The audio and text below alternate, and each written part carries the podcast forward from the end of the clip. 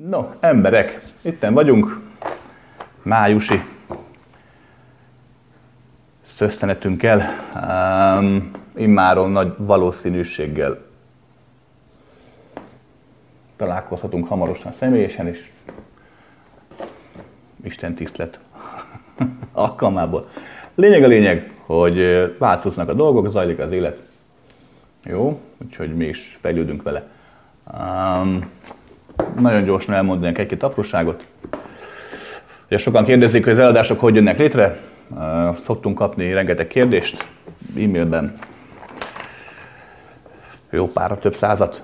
Nem tudom mindet megválaszolni, de épp azért mindig van még egy májusi előadás is. Tehát mindig vagy aktuális hónapnak még egy előadása.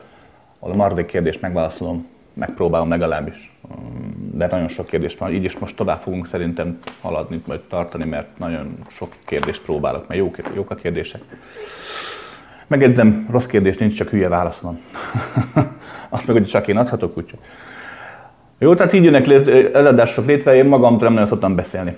Kettő nagyon fontos, megértsük a következőt. Nem szabad elhinni azt, amit mondok. Tehát ne hidd el azt, amit mondok. Gondolkodjál szabadon, rendben van. Sokkal jobban jársz a saját válaszaiddal. És nem azért, mert azok jobbak, mint az enyémek, hanem azért, mert a tiéd.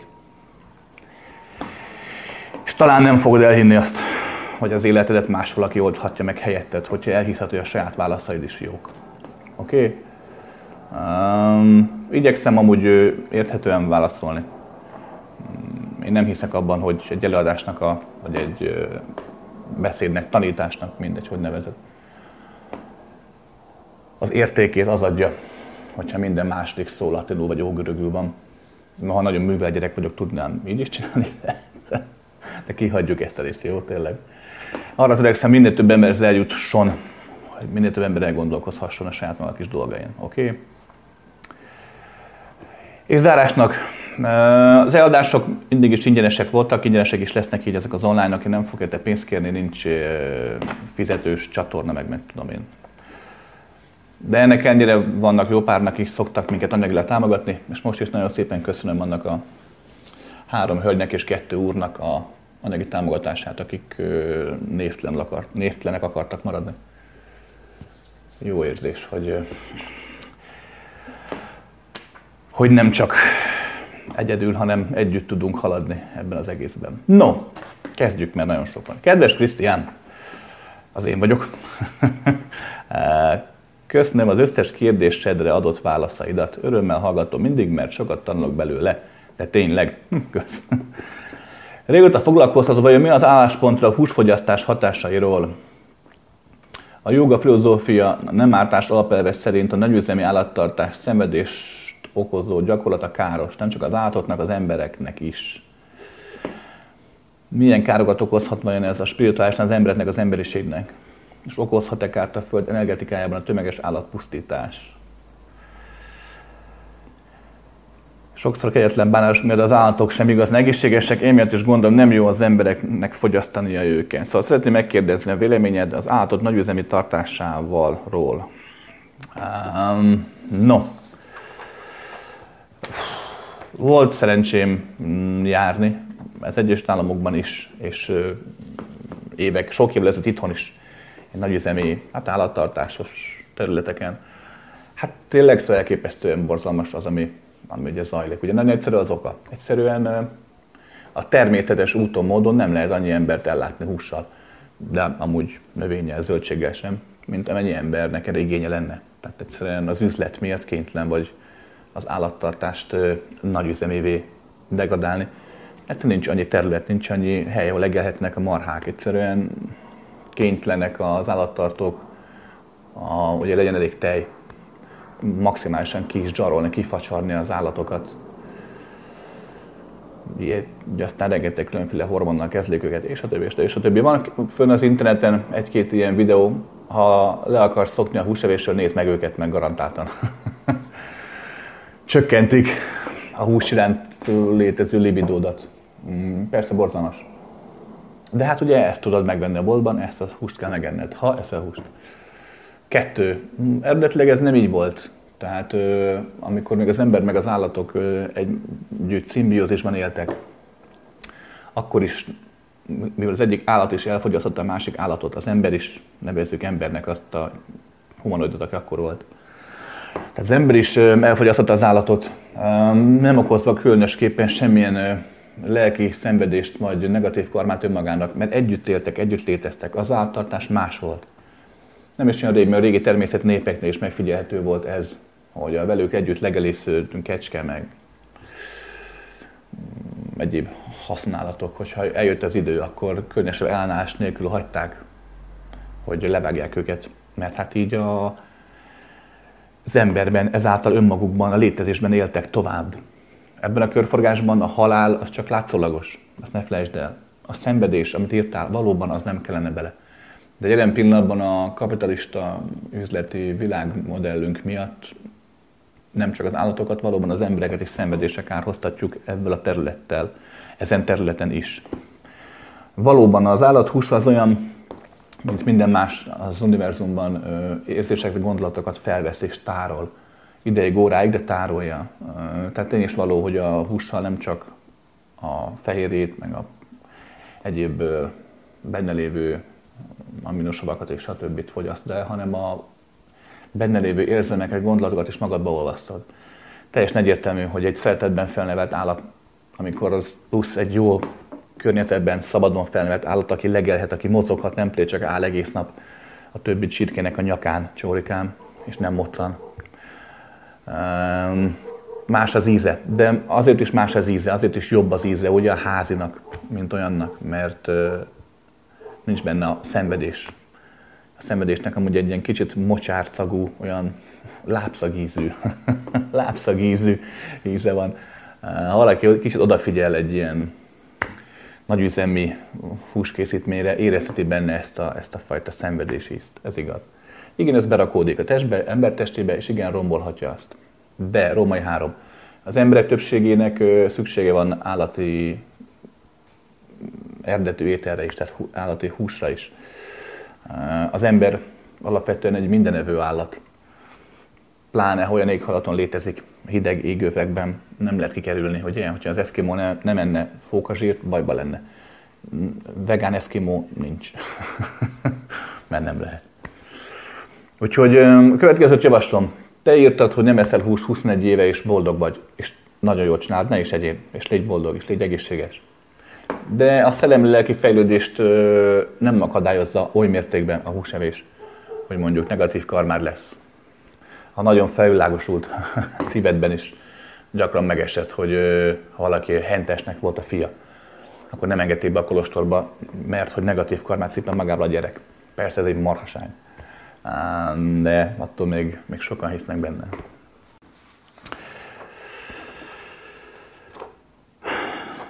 Úgyhogy aki akar, egyen húst, aki nem akar, ne egyen.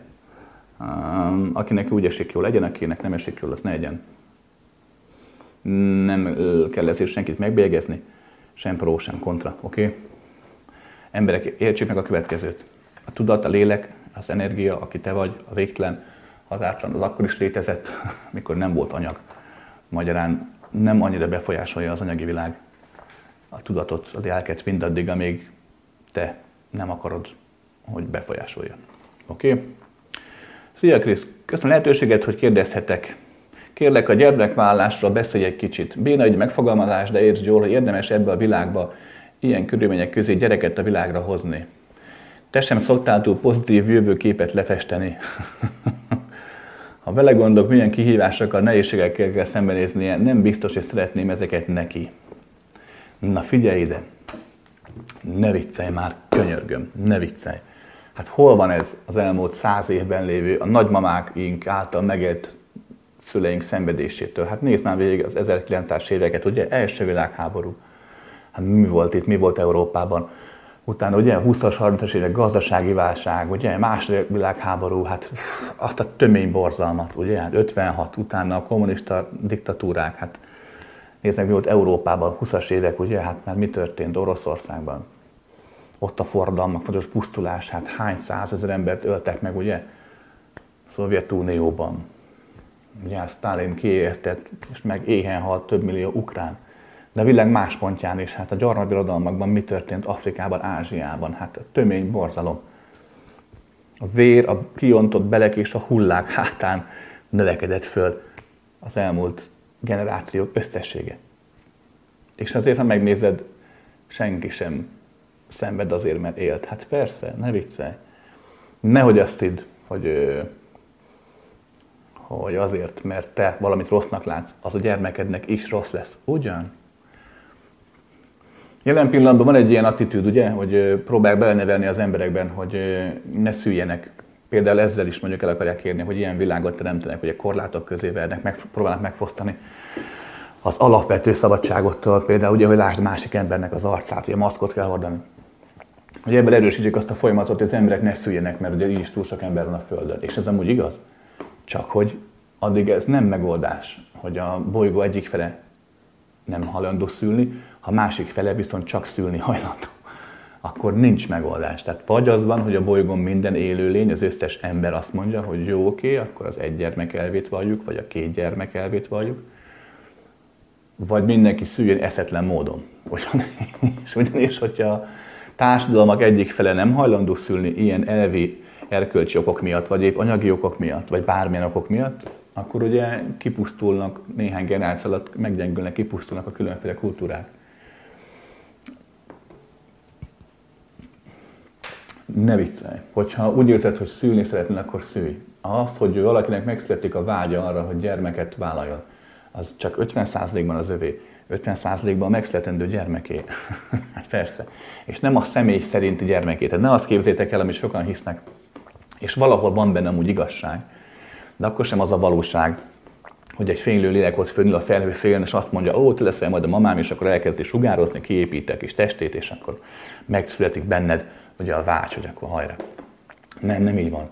De tény és való, hogy a különféle tudati megnyilvánulás, amikor egy energiahalmaz önmagát felismeri önmagaként, és ezáltal szeretné más formában is felismerni önmagát, például anyagi formában is, akkor egy kapcsolaton, kötésen keresztül, és a kötést most pozitívan értem, nem negatívan, ez a vágya kiáramlik a mindenségbe, és hogyha nyitott kapukat talál mondjuk benned, akkor neked is megszületik a vágyad a gyermekre. A gyermekvállalás nem csak antropológiai jog, tehát nem csak egy genetikai kód, az is, de van egy lelki-szellemi folyamata is, amit a tudomány még csak most kezd el kapizsgálni.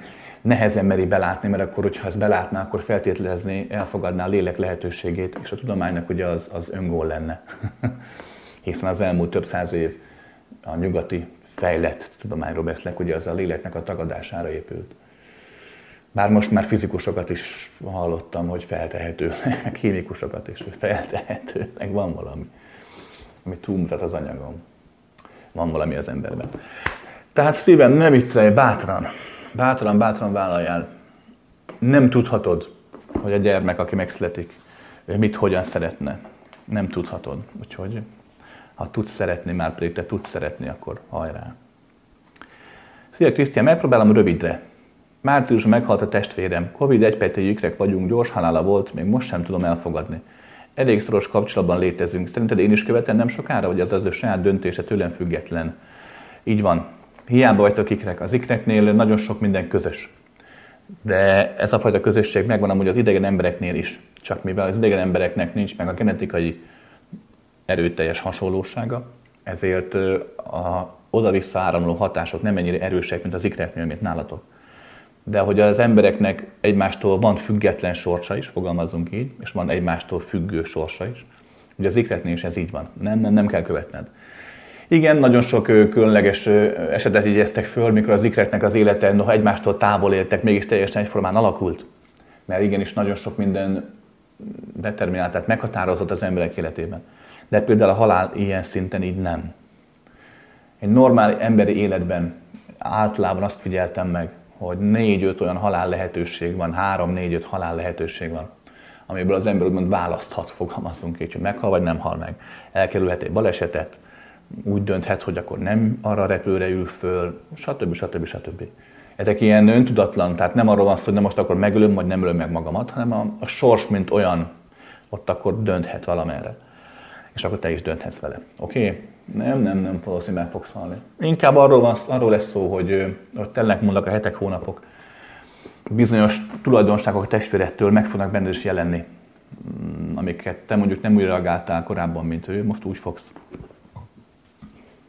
Illetve lehetséges, hogy lesznek olyan érzések, gondolatok benned, amik eddig meg sem jelentek. Hirtelen jött ihlet, hirtelen lesz benned vágy mondjuk arra, hogy egy vallás iránt érdeklődj, vagy elkezd főzni, ha nem szoktál főzni. Ez azért van, mert a testvéred a halálával, fogalmazunk így, azáltal, hogy létsíkot váltott.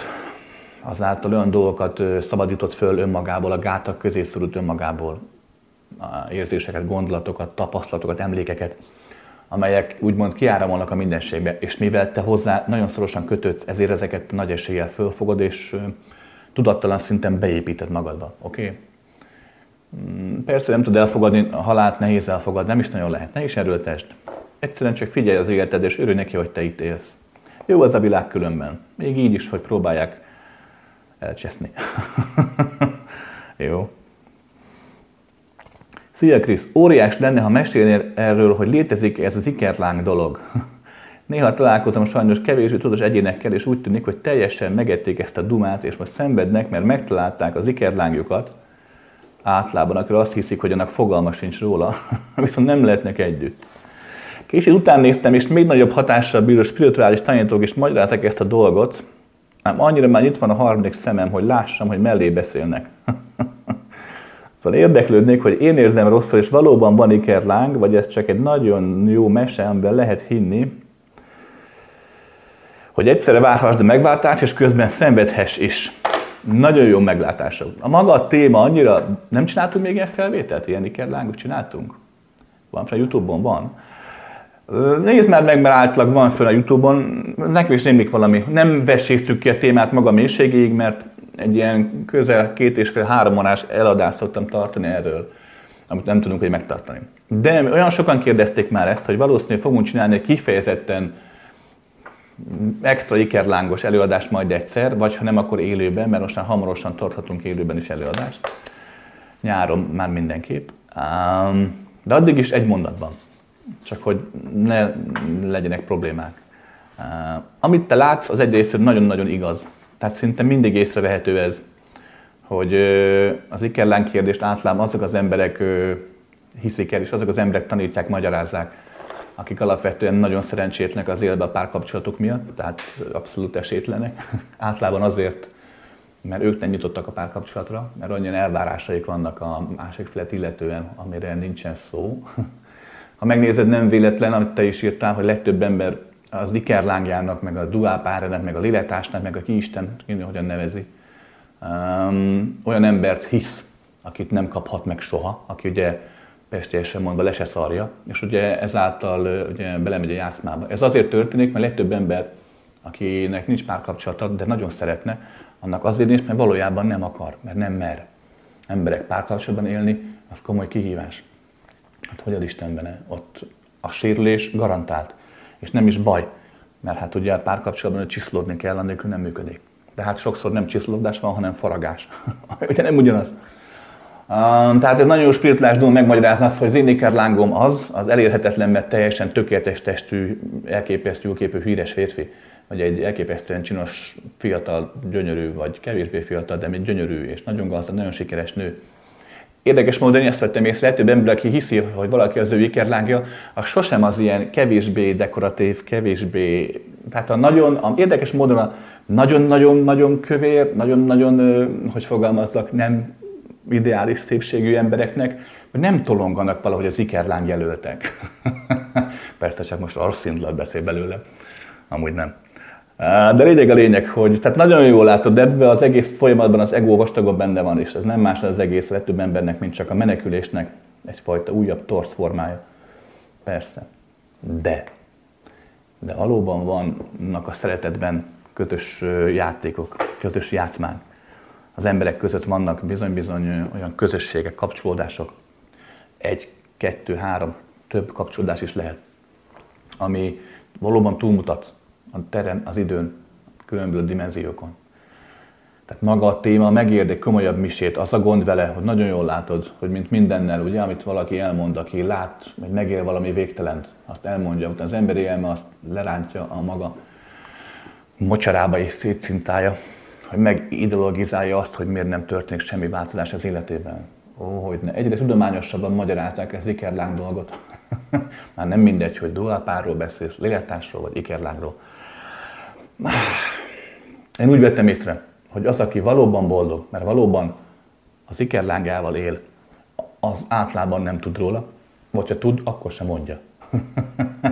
Aki nekiáll magyarázni, és mindenkit arra buzdít, hogy majd egy $4000 vagy $5000 tanfolyamon megmutatja neked, hogy az ikerlángod hol van, és hogy mit tehetsz érte.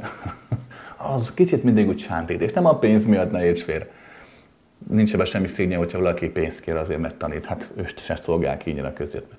Attól még nagyon jó tanító lehet. Hát persze, a mester ingyen tanít Tibetbe, hogy ne, de évente 50 milliót keres a kolostor az eladott kis tibeti kis képeslapokból, meg a kis aranybutha szobrokból. 50 millió dollárt. Tehát nincsen semmi gond. Csak úgy vettem észre, hogy aki valóban képes egyfajta határtalan szeretetre, mert a határtalan szeretetben kell ahhoz, hogy valakivel egyé válj mondjuk, az este többségében nem állít föl semmilyen teóriát. De újra mondom, a nagy ikerláng hívőknek is lehet igaza. Ez a téma összetett, jó? Ha nem fogok róla beszélni itt a neten, akkor mindenképp fogunk tartani egy ilyen előadást, mert már nagyon sokan szeretnék, szerintem még nyáron megtartjuk. Gyere el, és akkor kivesézzük a dolgot, rendben van. Drága Krisz, beszélnél bővebben a manipulációról. Mi a manipuláció? Hogyan hat arra, aki manipulál? Honnantól manipulálok? Mennyire káros? És még egy jó pár kérdés manipulációról. És minden, ami még az eszedbe jut róla. No, maga a manipuláció végsősorban az, amikor valakit befolyásolsz az önön érdekeid által, miközben pontosan tudod, hogy neki az viszont nem feltétlenül jó. Tehát, hogy ő nem feltétlenül akarja azt, amit te úgymond a szájába adsz, vagy amerre te őt megvezeted. A manipuláció nem egyenlő a befolyáslásra. A befolyáslás talán az kevésbé tudatos, kevésbé rosszindulatú, fogalmazunk így. Tehát ezt nevezzük általában manipulációnak, amikor tudod, hogy amit a másiknál el fogsz érni, az neki nem feltétlenül szerencsés. Azt, hogy hogyan hat? Hát maga a roppant mód egyszerű a folyamat. Tegyük föl, mondjuk van egy előadó. Kiáll, hallgatják mondjuk 50-100-an. Elmondja a kis maga dolgát, és akkor elkezd manipulálni. Ugye mondjuk valami hittérítő, vagy valamilyen spirituális, ezoterikus, vagy éppen egy tudományos előadó, az is ilyen manipulálni akar, hogyha sikeresnek akar előadni. Ugye az emberek figyelik. Általában előadásra az megy el, aki figyelni akar, aki keres, aki tanulni akar. Tehát nyitottabbá válik. Kevesebb fallal ül ott. Magyarán, amit az előadó ad, az könnyebben bemegy az ő elméjébe, az ő lelkébe, szívébe. Mivel az előadó azáltal, hogy előad, és azáltal, hogy figyelik, ugye 100 ember figyeli mondjuk, ezáltal nem egy, hanem 100 ember energiájával bír. Tehát 100-szor erősebben adja át a saját elvét, a saját gondolatait egy amúgy is nyitottabb embernek, mint egy hétköznapi életben. Ezért van az különben, hogy legtöbb előadó sikeresnek számít, szeretik a férfiak vagy a nők, mert sokkal fényesebben ragyog, mint egy hétköznapi ember, de nem azért, mert ő lenne feltétlenül különleges, lehet, hogy az, de általában inkább csak arról van szó. A többi ember, a hallgatóságának a figyelme az, ami adja neki a ragyogást, és adja neki az erőt, hogy a szavai jobban hassanak. Amikor a szavak beépülnek egy manipulás kezdetén, akkor következő dolog történik. Az emberi elme reagál, általában védekezik. Csak akkor nem védekezik, hogyha ad egy valamiért, ez a számára fontos, tegyük föl, becsapta a felesége, a férje, szakítottak, és az előadás arról szól, hogy mekkora disznó és szemét az, aki becsapja a párját és szakít vele. Ugye visszaigazlást kap a saját érzéseire, ezáltal helyesel, tehát ilyenkor az ego ezt megengedi és elfogadja, hagyja magát manipulálni. Másik lehetőség pedig az, amikor egy tudatlat mélyen elfojtott problémát kezd megpiszkálni a manipulátor a szavaival. Kinyitja finoman a csapot és elkezdi elönteni az embert az amúgy elfojtott, de ott lévő, benne lévő gondolatsor. Ilyen például, amikor rasszista típusú előadások vannak, mikor a feketék vagy a fehérek ugye, egy előadásokban úszítják egymást a másik oldalra. Akkor mindig ez van. Ha megfigyeled, a legtöbb jószónok nem csak a kifejezetten rasszista embereket tudja jobban feltüzelni, hanem az alapvetően semleges emberekből is elő tudja hozni a finoman a rasszizmust. mindegy, hogy a bőrszín fekete vagy fehér, ez nem számít. Épp úgy van rasszista fekete, mint vagy van fehér is, és van minden színben. Oké. Okay. Onnan tudod, hogy manipulálnak, hogy fölteszed a kérdést. Megjegyzem, mindig manipulálni próbálnak az emberek. A manipulálás, mint olyan, az emberi életben egyfajta túlélési lehetőség. Egy olyan fegyver, ami nem éles, nem acélból van, és láthatatlan, de attól még nagyon, nagyon jókat lehet leszúrni, és befolyásolni tud. Mindig manipulálni akarnak. Honnan fogod tudni szándékos manipulálás? Általában onnan, hogy néhány perc után kijön az, hogy valamit neked adnod kéne annak az embernek. Ahhoz, hogy te jó legyél, hogy te istenfélő legyél, hogy te beléphess Mennyországba, vagy hogy te igazi ember, igazi magyar. Tehát manipuláció mindig úgy történik, hogy meghagyják, hogy te magadnak megideologizáld, magaddal elfogadtasd, hogyha megölöm az egyház ellenségét, akkor én bejutok Mennyországba. Ezt nem feltétlenül mondja el neked az előadó, a manipulátor, hagyja, hogy te rágyere. A jó manipulátor meg tudja különböztetni, ismeri a közönséget, meg tudja különböztetni az embereket. Mert van, akinek a szájába kell rágni, hogy te igenis akkor vagy az Isten embere, hogyha fogod magad, előkapod a kardat, és levágod azt, aki nem bennünk hisz. Még ott van a másik, a okosabbak, akik nem annyira egyszerűbbek, azokat finoman megvezetve lehet manipulálni. Épp ezért van, hogy minden vallás, minden szekta, minden tudományos körben mindig kétkörösek az előadások, tart a mester előadást az egyszerűbbeknek, ahol aztán nagy lózungokkal, nagy jelmondatokkal, nagyon nagy parasztvakítással adja elő a dolgokat, nagyon demagóg módon, tehát nagyon súlykolja az igazságot, és van a zárt kör, ami sokkal kisebb, sokkal kevesebb, intelligensebbek, óvatosabbak, azokban finomabban hozza elő, hogy engedelmeskedjenek neki. Okay? Miért érzed azt, hogy manipuláció káros? Mert alapvetően valahol az. Valahol a játéknak, a játszának a része. De valahol az megfosztja az egyént a szabadságától. És noha az emberi erkölcs, az emberi moralitás rengeteg bűnt és rossz dolgot ismer és fogad el.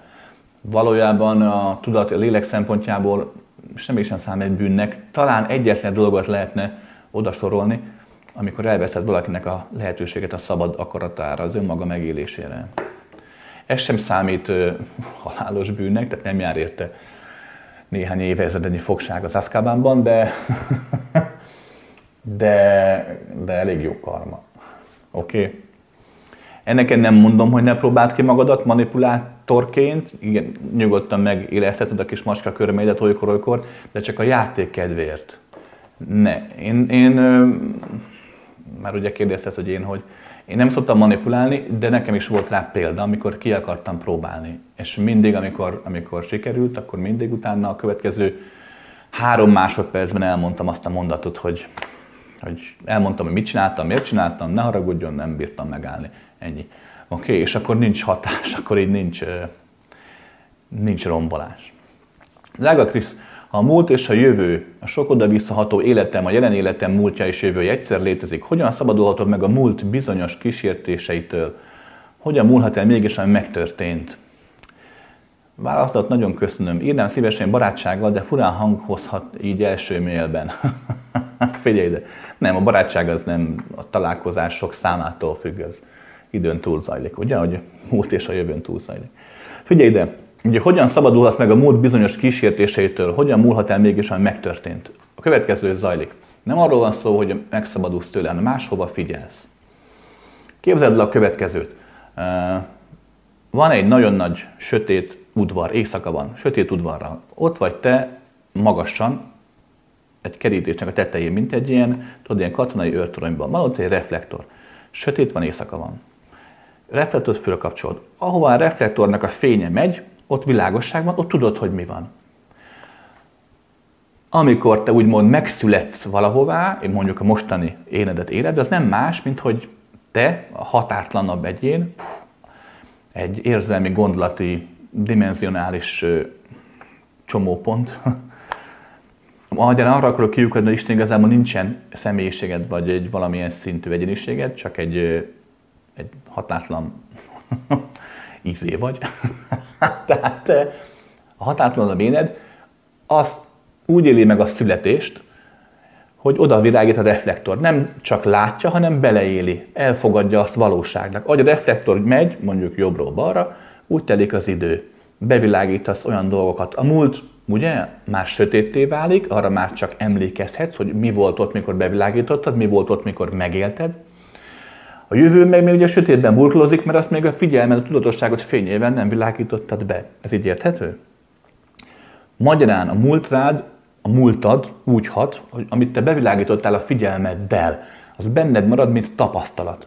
Akkor is volt az a tapasztalat amúgy, ha nem világítottad volna be. Akkor bevilágítja valaki más megélte volna azt a múltat, amit te megéltél, és rajta keresztül is amúgy megkaptad volna az emléket, csak egy sokkal kevésbé lett volna erőteljes, sokkal fakóbb lett volna. Ilyen ösztönszerű vagy ihletszerű. Tehát számodra a múlt rád azért van hatással, azért kísért a múlt, mert benned van, mert figyelsz rá még most is. De nem úgy, mint a jelenre. Érted? És hogy lehet megszabadulni? Én gyakran elmondom, és ezzel sokszor vitatkoztam szakemberekkel, pszichológusokkal is, hogy a klasszikus terápia, a klasszikus feltárjuk a múltat, kitisztítjuk és megszabadulunk a hatásától, az valójában nem működik. Felszínen sem működik. Amúgy nem működik. Miért? Mert nincs is. Mert nincs. Amivel foglalkoztok, az a múltadban az nincs. Az csak azért lesz, mert foglalkozol vele. Természetesen vannak olyan nagyon extrém helyzetek, amikor olyan traumákat cipel valaki, hogy a múltjának az eseményei abszolút meghatározzák az életét. Ilyenkor megér kicsit megkapargatni a felszínt, kicsit elhitetni az emberrel, hogy a múltja valódi, és tényleg cselekvővé tenni a múltra, valamilyen technikával tisztogatni és segíteni a feldolgozást. De az, amikor egy ember még 100 000 év múlva is csak folyamatosan oldja fel a magában cipelt szenvedést, fájdalmat és félelmet, az gondolkodja már el azon, könyörgöm, hogy végtelenség van. Magyarán pontosan a végtelen plusz 1 percig bányászhatsz magadba, és soha nem fog történni semmi, mindig újabb és újabb szenvedést, újabb és újabb feloldani valót találsz magadban. Oké? A valódi megoldás az a határtalanságnak a megélése, a végtelen szeretettel való egyéválás. Mert abban a pillanatban minden benned van, ezáltal semmivel sem azonosulsz, és akkor nyertél. Oké? Kedves Krisz, tapasztalat azt mutatja, hogy vannak, akik védekeznek, és mégis megfogna a baba. Vannak, akik mindent elkövetnek, és mégsem. Ha mostantól senki sem védekezne soha, akkor is csak azok a gyerekek születnének meg, akiknek meg kell. Nagyon jó kérdés, és a válaszom az nagy esély az, hogy igen. Igen. Valahol itt a Föld nevű bolygón, ez a játszótér, vagy ez az egész sarka az univerzumnak szeglete, ez valahol az öntudatlanság által megélt végtelen lehetőségekről szól. A végtelen lehetőségek, ezt tudom, hogy a furcsa hangzik, kell az öntudatlanság. Igen, most a legtöbb gyémánt utat követő buddhista mester a szívéhez kap. De jobban végig gondolod, a tudatosság legyen bármennyire fenkölt, bármennyire nagy, bármennyire buddha, krisztusi minden jelzőt használhatnék, az akkor is egyfajta határolt létezés. Nagyon nagy, nagyon csiszolt, nagyon hibátlan, de határok között mozog. Magyarán a szabadság, a végtelen, az nem lehet csak tudatos, mert az határolt, érted? Az nem végtelen. A végtelenhez kell az öntudatlanság is. Na most a Földön az utóbbiból több jutott, mint az előbbiből. Tehát itt valahogy az öntudatlanság erősebb, épp ezért sokkal több a lehetőség. Gondolj már bele, hogy tudod, nincs két egyforma hópely, nincs két egyforma semmi. Hát ez azt jelenti, hogy végtelenségnek a vetülete a Föld, ehhez pedig öntudatlanságra van szükség. Oké? Ha tudatossá válik a bolygó, akkor már más lesz a születések aránya, megváltozhat sok minden. Ha neked nem jön a baba, vagy nektek nem jön, ne kezd el magadat hibáztatni, meg a sorsod se, hogy persze, mert akkor a lelkek száma véges, és akkor oda született valakihez, neked meg nem jár. Milyen világ ez? Ne fogd így föl. Tudom, hogy nem így fogod föl, különben látom, hogy nem vagy ennyire korlátolt. De ne engedd, hogy az egód beráncson ebbe, hogy te vagy a hibás. Nem, nincs ilyen. Hogyha valaki gyermeket szeretne, akkor annak lehet gyermeke, vagy így, vagy úgy. Emberek, értsék meg a következőt, tudom, hogy amit most mondok, azt nagyon sokan zsigerből tagadják. De ha az öntudatlanságon túl ott van a tudatosság, akkor rá fogsz jönni arra, hogy nem azért leszel te anya, mert szülsz, vagy nem azért vagy te apa, mert abban a másfél percben elvégzed a kemény munkát. Oké, nem ezen múlik. Kedves Krisztián, férjem, bár már 60 éves, iszonyú nagy megfelelési kényszerből éli a mindennapjait, amit természetesen gyerekkorából hozott. Ez a megfelelés sokszor bajba is kevered, lelkileg is nagyon rossz léli meg, hisz kevésnek érzi magát. Hogyan lehetne segíteni ebben? Ebben a korban változhat-e még az ember? Képes-e formálni önmagát? Igen, de nehéz, hát persze, hát ugye nehéz, megszokás az nagy úr. De képes lehet. Következőt javaslom. Kezdésnek írtad, csak nem olvastam föl, hogy van rá vágya neki is. Ha ez megvan, az nagyon jó. Kezdésnek menjen le minden olyan helyre, szakemberhez, guruhoz, tanítóhoz, aki neki valamiért szimpatikus, vagy aki valamiért nagyon nem szimpatikus. Ugyanis mind a kettő, mert az a lényeg, hogy egy tanító, egy szakember, egy mester kiváltson érzelmeket, érzéseket az illetőből. Mindegy, hogy nagyot, nagyon jót vagy nagyon rosszat, csak váltson ki, mert az azt jelenti, hogy az egója reagált rá. Ugyanis itt az egót kell úgymond legyőzni. Amit azért nem lehet megcsinálni, különben mindjárt rátérek majd erre is, mert az egót nem tudod kéttára fektetni, mert a legyőzési szándékod is az egójé. Magyar az egó eljátsza azt, hogy letekszik neked, de aztán, mikor nem figyelsz, megint fölkel és megint irányít.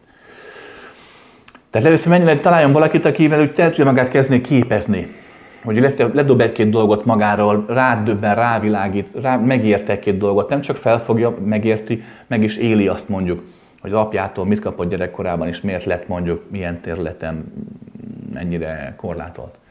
Ez nagyon fontos, de ez nem tarthat örökké. Előbb is elmondtam, ezt a bányászunk magunkban, ez nagyon jó kezdet, nagyon-nagyon jó kezdet, de idő után abba kell hagyni. Érted? Hogyha valaki, gyakran elmondom, hogyha valaki el akar jutni A pontból a B pontba, akkor sokkal jobban jár, hogyha a gyaloglás helyett ráül egy biciklire, vagy vezet egy autót. Mert sokkal gyorsan el fog jutni innen, mondjuk Bécsbe. Autóval, mint sem gyalog. Persze.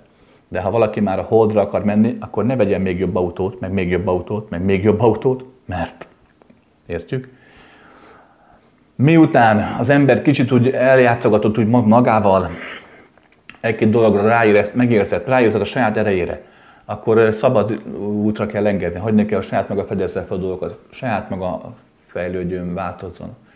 És utána megéri a tudatosság felé fordítani, amit az előbb nagyjából elmondtam, hogy rávezetni arra, hogy a szabadulás önmagától, az egójától, az nem következhet be úgy, hogy a mostani énjét kijavítja, mert ő most sem hibás, nem egy rosszul működő motor, ki lehet javítani. Értitek? Ha változni, valóban fejlődni akarsz, az úgy történik, hogy a tojásból ki kell a madár. Nem egy nagyobb tojás lesz, vagy egy szebb tojás, vagy egy záptojás. Érted? De jó úton jár, ne hagyjátok abba, haladjatok szépen, és pláne együtt. Jó, hogyha tudtok egymásnak segíteni ebbe. Nem könnyű egyedül fejlődni. Lehet, de nem könnyű. Kedves Krisztián, sok mindent elértem, amire vágytam, főként függetlenséget, anyagi biztonságot, külföldön élek, szép környezetben van egy jó munkahelyen, párkapcsolatom. Mégis úgy érzem, nincs öröm az életben, sótlan az egész. Folyton szorongok, minden rágörcsülök, és gyakran kedvetlen, passzív vagyok, nincs rend körülöttem. Ilyenkor még pluszban utálom is magam. Párban gyakran megbántom bizonytalanságom miatt. Sokszor úgy érzem, hogy a bennem lévő fájdalom miatt alkalmatlan vagyok egy párkapcsolatra. Rendszeresen meditálok, úgy érzem, spirituálisan fejlődöm, de közben ugyanazokat a köröket taposom. Mit tehetnék, hogy végre örömteli, boldog életet éljek? Figyelj ide, hogy borítsam a biztonságot és álljak remetének. az nem feltétel. Figyelj ide, alapvetően, ha elolvasod a saját kérdéstet, tökéletes választ mindenre, amit mondhatnék, hibátlanul látsz mindent. A megélést azt nem lehet megtanulni, hogy na, akkor most hogy éljek meg valamit. Ne, csak csinálni kell. Hát elmondtad, nem nehéz, elmondtad. Ott van tökéletes munkahely, környezet, párod, aki szeret. Hát ne haragudj, mi kell még. Ugye, rájössz, hogy semmi, de mégis béna vagyok, ezért utálom magamat. A következő történik. Valójában te nem arra figyelsz, ami van az életedben, hanem arra figyelsz, ami a fejedben van. Arra figyelj, az életedben van. Emberek, nem véletlenül van úgy két láb ez a dimenzió, hogy van kint és van bent. Ha csak bent lenne, a legtöbb ember 99%-ban megbolondulna saját magától. Azért van kitlálva kint, hogy adjon egy fókuszt, hogy odafigyelek, hogy eszek, hogy jó ízeket érzek az érzékeimmel, hogy eltölt egyfajta jó érzés, ugye? Hogy iszom egy pohár bort, vagy cigarettázom, egy jó érzés, ugye? A természet, ugye? Vagy hogy van testem, meg tudom mozgatni, jogázom, stb. Ezek nem azért adnak jó érzést, mert jót ad, egy jóga nem ad. Mit gondolsz, miért hiszed azt, hogy azért, mert egy döglött kutyapószban tudsz megmerevedni, attól neked a lelked fejlődni fog? Hát mitől fejlődne? Semmi. Nem attól fejlődik, hogy a jóga hatására te megtanulsz figyelni. És a figyelem által megélsz egy jelenlétet. Azt megélheted bárhol. A munkahelyeden, külföldön is, a szép környezetedben is, a szerelemben is. Érted? Tehát ne azt tedd, hogy jobb utat keres magadnak, mert jobb út nincs. Minden út jó. Azt csináld meg, hogy figyelj oda arra, amit van. És ez nem fog úgy menni egyből, hogy jó, oké, azt mondta Krisztián, most hétfőn, akkor kedden, nem tudom, mikor lesz föltéve a videó, hogy akkor most elkezdem gyakran, és menni fog. Nem fog egyből menni. Napi egy-egy percben sikerül majd. Azt teszed észre, hogy úgy odafigyelsz a férjedre, a feleségedre, barátokra, a munkahelyedre, és hogy hirtelen eltölt egy jó érzés. És az nem azért lesz, mert mondjuk szép a környezet körülötted. Az csak egy vetület, hanem azért lesz. Mert abban a pillanatban te a jelenlétben, a végtelenben végtelenné, és ezáltal egyfajta örömboldogságát tudtál válni. Hát hogyne? Oké? Próbálgass, és ez, mondom, eleinte napi pár másodperc lesz. Nem baj, figyelj tovább, újra meg újra, aztán megint lesz egy depis hullámod, az se baj. Nem kell tökéletesnek lenni, emberek. Ez a legyél sikeres, mindig mosolyog, és legyél mindig hibátlan. Óriási nagy marhaság, nincs ilyen. Semmi nincs az létezésben, ami mindig hiper-szuper. Oké? Mindig minden tökéletes, de semmi sem hibátlan. Te sem vagy hibátlan, semmi baj nincs ezzel.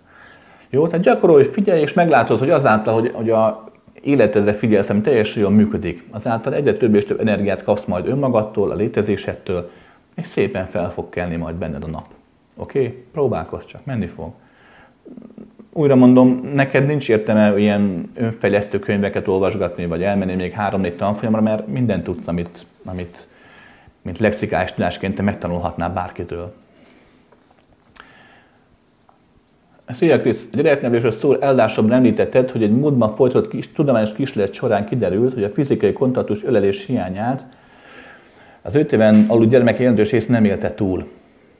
A kérdés az, hogy lehetséges?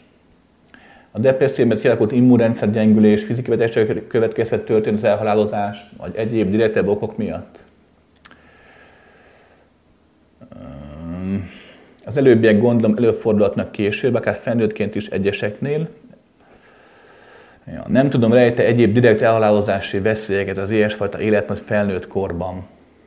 Tapasztalataim szerint a fizikai kontaktus vagy ölelés nem jelent sokat ebből a szempontból a kölcsönös érzelmi kötődés nélkül. Az meg vagy van, vagy nincs. Így van. Az érintés, érzelmi kötődés, pontosan igen, érzelmek átlelés nélkül nem jelent semmit. Egy felnőttnek. A felnőtt már zárt. De a gyermeknél nem így van.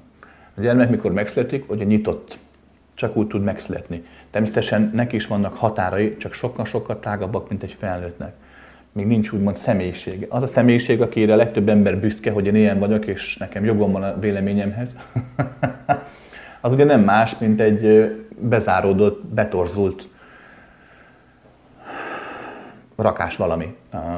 Nincs vele semmi baj különben, nem rossz az, csak az már, ami a gyerekből te összezsugorodtál. Mert bizonyos téren nőttél, bizonyos téren több vagy, mint gyermekként, bizonyos téren meg pedig kevesebb. De a folyamat maga így néz ki. Amikor a gyermek elkezd megszületni erre a világra, kötelező érvényű neki valamilyen szinten elkezdeni zsugorodni. Különben nem alakul ki a személyisége, és életképtelen lesz, általában el is pusztul, mert hát eszébe se jut mondjuk, hogy megvédje magát, nem jut eszébe az, hogy őt megtámadhatják, nincsenek úgymond falai, amit egy támadás veszélyeztethetne. A gyereknek azért van szüksége az érintésre, mert enélkül nem tud a fizikai világ felé fordulni. Hiába eszik, hiába iszik. Az érintés nélkül, ha nem érintik meg, persze szeretettel, hát azért van az anya, meg az apa, vagy testvérek. Ha nem élődik meg szeretettel, nem tud szeretet energiában a fizikai világban fókuszálódni. A szeretet energia pedig azért fontos, mert csak az ad feldolgozható életenergiát egy kisgyermeknek. Ha a gyermeknek már vannak falai, tegyük föl, fölnőtt egy ellenséges környezetben, 5 évesen már sokat menekült, mert háborús zónába került, akkor kialakul egy olyan egyénisége, amit már éltet a fájdalom, a félelem energiája is. De amíg ez nem következik be, a gyermek néhány hónapos, 1-2 éves, addig a szeretet energia megélése nélkül, és azt leginkább, mivel van teste, az érintéssel tudja megtapasztalni, anélkül nem marad életben, persze nem mindenki. És jól mondtad, persze, hát immunrendszer gyengülés, így van, minden belejátszhatott ebbe. Nem láttam a teljes kísérleti anyagot.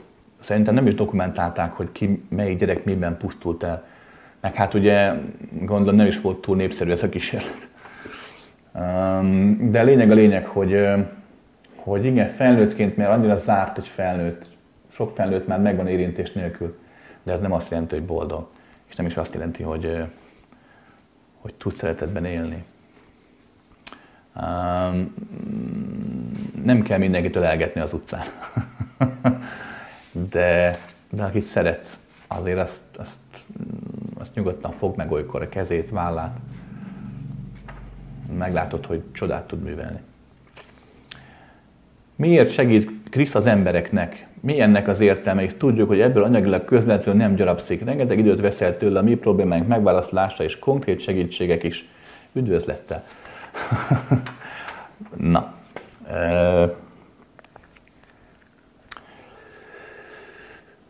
Ha megnézed az ilyen nyilvános segítő emberek, pszichológusok, tanítók, papok, spirituális előadók, guruk és stb. Ugye mindig persze okkal teszik, amit tesznek. De ennek több oka szokott lenni. Az első ok általában ugye személyes, és minden inkább azt mondja magáról egy guru, hogy neki nincs személyes oka, annál inkább van. Ez pedig a következő. Hát szükség van az egójának arra, hogy meghallgassák, hogy szeressék, hogy elfogadják, hogy tiszteljék, hogy felnéznek rá. Ugye az emberi egó az mindig kiemelkedésre vágyik, arra törekszik, hogy minél nagyobb fényben ragyogom, minél többen ismerik el a nagyságát. Hát nincs annál nagyobb önkiszolgáló étterem egy egó számára, hogyha van hallgatósága, és akkor ők figyelnek, istenítik, a mester egója meg bezabálja az áhított energiát. Hát hogy a fenében? 2. Ha megnézed, ugye jól látod, a legtöbb tanító, mester ugye ebből él. Az általános közhírem ellentétben ahhoz, hogy valaki mondjuk jó pap legyen, aki szépen tud prédikálni, egy jó szónok, egy jó megmondó ember, tudod, aki a politika vagy bármilyen más területen megmondja, amit kell, egy jó szakember, egy jó pszichológus, egy jó guru, egy jó spirituális előadó, az általános közhírem ellentétben az nem lusta. Nagyon sokat kell ott tanulni, gyakorolni, és dolgozni, hogy valaki ezt jól csinálja. És a jó alatt nem csak azt értem, hogy tartalmas dolgokat tud előadni, hanem azt, hogy az emberek ezt szeressék is. Ugyanis a hitelesség, mint olyan, az kevés. Mai világban hitelesnek is kell látszani. Ezt gyakran el szoktam mondogatni, hogy ma már nem elég becsületesnek lenni, annak is kell látszani, oda is kell figyelni arra, hogy meg tud magad védeni, amikor be akarnak sározni. Ez így van a tanítóknál, guruknál is. Tehát, hogy kevés az, hogy valaki tényleg látja a mindenséget, nem tudja úgy előadni, ha nem tanulta meg, és mondom, ezt meg kell tanulni. Tehát ez egy kemény munka. Oké? De többség azért csinálja ezt, azért tanulja ezt, meg nem azért, mert lusta, hanem tényleg ebből akar élni. Hát ha valakinek nincs arra kedve, hogy az üzletvilágában harcoljon a pénzért, viszont nagyon szívesen beszél és szívesen magyaráz az embereknek, és tényleg tud segíteni, akkor ezt a pénzért teszi. A gond akkor szokott ugye kezdődni, mikor valaki csak elég ravasz ahhoz, egyfajta ilyen állati ravassága van, hogy hogyan tud ugye manipulálni, ugye emlékszem a kérdésre a többi embert, és akkor ki muzsikálja a pénzt a zsebükből. Ezt nem támogatom. De azt gyakran elmondtam, hogy és láttam én is olyat, hogy valaki tényleg kókler volt és hülyeségeket beszélt, de az embereknek mégis tudott ezzel segíteni. Mert az embereket azért megemelte, azért megtaszajgatta, kimozgatta a komfortzónájukból. Tehát a segítők második csoportja pénzért teszi ezt. Ugye a harmadik csoport, megfigyeled, az miért teszi? Hát ugye a szexért. Megfigyelhető, hogy mindig mindenfajta ilyen tanító, előadó körül kialakul egyfajta kör. Ugye a hívők, fogalmazzunk így. És megnézed az elmúlt mondjuk 50-60 évet, azért mindig úgy alakult, hogy létrejött egy csoport, mondjuk egy nagyon erős jogás csoport, nagyon szellemiségük voltak, nagyon erős meditációs csoport, páran meditáltak és nagyon tiszták voltak.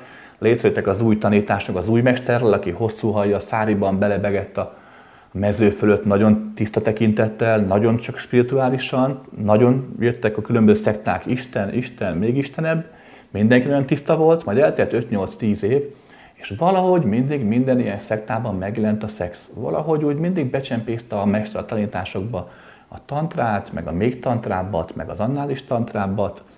Valahogy mindig úgy alakult, hogy aki a mestert boldogá tette, az több energiát kapott az alsó csakrájába. Tehát mindig fura dolgok jelentek meg. Ez ugye azért van, és ez még legszebbeket beszéltem, ha megféled, de azért legtöbb ilyen gurú és szent körül mindig óriási botrányok voltak. A pedofiliától kezdve az erőt nem érdez, akik bezárólagosan. És nem csak a férfi mesterről beszélek, láttam én ilyet női mesterben is, hogy a női szentasszony elől menekültek a fiatal férfiak, mert a mesterasszony hajlamos volt rájuk vetni magát. Ebben sincsen semmi rossz, csak nem jó. Nagyon sokan kérdeztek tőlem is, hogy miért nem tartunk ilyen tantrikus, meg ilyen, mert hogy ha értek hozzá, akkor miért nem tartok ilyeneket? Ezért. Mert még véletlenül sem akarom összekeverni ezt az egész dolgot a szexszel. Ugyanis noha a tudatos szexualitás nagyon sokat emel egy embernek a lelki-szellemi növekedésén, ez igaz, de azt vettem észre, hogy még a nem szexuális tanításokat is nagyon könnyű félreérteni. Hát még a szexualitás van, azt szinte mindig félreértik az emberek. Vannak kivételek, te biztos az, hogy aki most hallgatod, de a többiek nem. Úgyhogy én ezért nem veszem ezt elő. Másrészt meg azért, mert az általános közhiedelem ellentétben nekem a szexualitás nem annyira az életem része. Nem voltam soha egy nagy nőcsábász, vagy ilyen csajozós. Tehát ezek szoktak lenni. És ugye van a 4-es pont, ugye az elhivatottság. Nagyon sok mester tényleg elhivatottságból dolgozik. Tehát fanatikusan hisz abban, hogy neki az a dolga, hogy felemelje az emberiséget, és felhúzza, és csinálja, és menjen is. És épp ezért, amikor valaki ilyen mester, akkor az előző 3 pontot próbálja kiküszöbölni az életéből. Én ismertem olyan Amerikában olyan tanítót, hogy soha egy filért nem kérte a tanításaért, és hogy nehogy azt higgyék, hogy a szexért csinálja az egészet, ezért nyilvánosan kasszáltatta magát, és ott volt az orvosi jelentés, és bemutatta a tévé is, hogy igen, ő neki már nem áll fel ott semmi. Hogy bebizonyítsa az embernek, hogy neki nincsenek hátsó szándékai, ő tényleg csak azért csinálja, hogy segítsen. Ez egy ilyen nagyon erőteljes, nagyon fanatikus elhivatottság, van jó oldala is, de azért van árnyoldala is. Na most, ha megfigyeled, ugye én egyik okból sem segítek. Tehát akkor mi lehet az én indokom? Rád bízom a választ. De alapvetően én szeretem az embereket. Szeretek, egyfajta szeretetben élek. Ja. Kedves Krisztián, régóta foglalkoztat a következő mondat.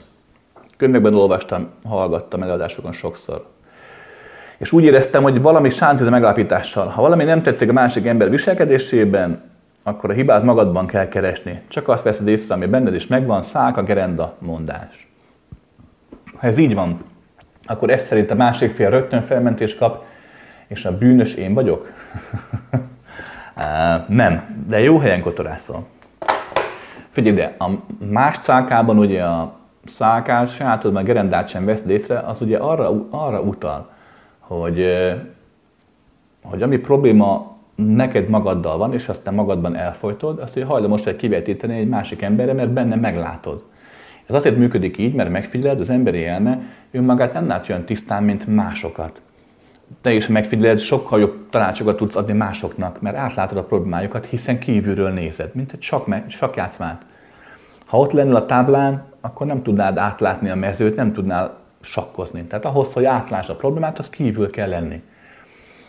Viszont az emberi elme, a tudat, a létezés gondoskodik róla, hogy felfogd magadból is azt, amit felfoghatsz, hogy magadat is átláss, hogy magadnak is jó tanácsokat adhass.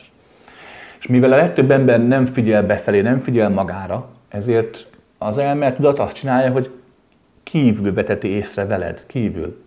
Ez nem azt jelenti, hogy amit a másikban meglátsz, úgymond rossz tulajdonságot is, az benned is ott van. Nem feltétlenül jelenti ezt. De tény, hogy a benned lévő létezéseket, problémákat másokon keresztül könnyebben megértheted. Persze.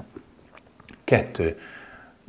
kiterjedtebb dimenzióban az elmondás arra utal, hogy ugye a látszat ellenére egységben létezünk. Magyarán te most nem gyilkolsz meg senkit pénzért. A másik ezt megtette, ő megölt valakit 100 forintért. Te jogosan mondod azt, hogy én nem vagyok olyan, mint a másik, sőt, és ő sem olyan, mint mondjuk te. Ez így van, de csak itt és most van így. Valójában, mivel végtelen, mivel határtlanság van, egységben létezünk. A végtelenben van jóság, van rosszaság, van gonoszság, van nyereségvágy, van aljasság, van mohóság, van becsület, van tisztaság, van minden. Amit most mondok, azt ne szó szerint értsd, de az, hogy te most a jót játszod, ő meg a rosszat játszotta. Te vagy az, aki most nem öl, és ő meg öl. Ez most, hangsúlyozom, ne értsd félre, de ez szimplán csak a véletlen. Oké. Természetesen ez nem igaz, de itt ebből a szemszögből nézve igen. Magyarán arra akarok kiukadni, hogy igenis a megbocsátás meg a szeretet az nem azt jelenti, hogy jó, akkor elnézem a másiknak a hülyeségét, és akkor nem zavar, amit tett, mert emelkedett lélek vagyok, nem. Azért kell megbocsátani és szeretni, mert abban magadat tisztítod meg. Mert bizony a benned lévő tartalom és a másikban lévő tartalom, legyen mondjuk az bármennyire is borzalmas, az közös. Az közös, érted? Hogyha úgy látod, hogy van egy ismerősöd, barátod, rokonod, főnököd, aki mondjuk mohó, agresszív, gonosz, vagy legyen bármilyen, és ezt látod rajta. Addig, amíg ezt gondolod, addig nincs probléma, addig feltétlenül igazad van. Amikor azt veszed észre, hogy elkezdesz erről beszélni, pletykálkodni valakivel, a főnök, vagy háta mögött, maradjunk a példánál, akkor valószínű már nem a valóságot látod, hanem kivetítetted magadból a problémát. Oké? Ez általában bejön. Ezt én magamon is észrevettem, hogy amikor csak látok valamit, az általában, vagy megélek valamit adott pillanatban, az általában valóság és igazság. De abban a pillanatban, ahogy kényszeres vágyat érzek arra, hogy ezt közöljen másokkal, abban a pillanatban már feltehetőleg csak a közléssel is akarok tisztulni, hogy beszéljünk róla, hogy ő milyen. Ezáltal kvázi rólam beszélünk, hogy én milyen vagyok, csak hogy ezt nem akarom. Érted? Emberek, minden tanítás, ilyen bölcsesség, az mind gyógyszer és mind méreg. Akkor válik gyógyszerré, hogyha alkalmazzuk, és akkor válik méregé, ha többször alkalmazzuk. Oké? Mert akkor bemerevedik. A legnagyobb bölcsesség is, ha nem hagyod, hogy változzon, előbb-utóbb a síroddá válik. Szia Krisz, engem most inkább az érdekelne, hogy egy egységet megélő embernek, aki most te lennél, mennyire szükséges tisztítani magát. Ezért azt értem, hogy a sok energia, ami átveszek rajtad, azt hogyan szoktad kezelni? A negatív hatásokat hogyan teszed le?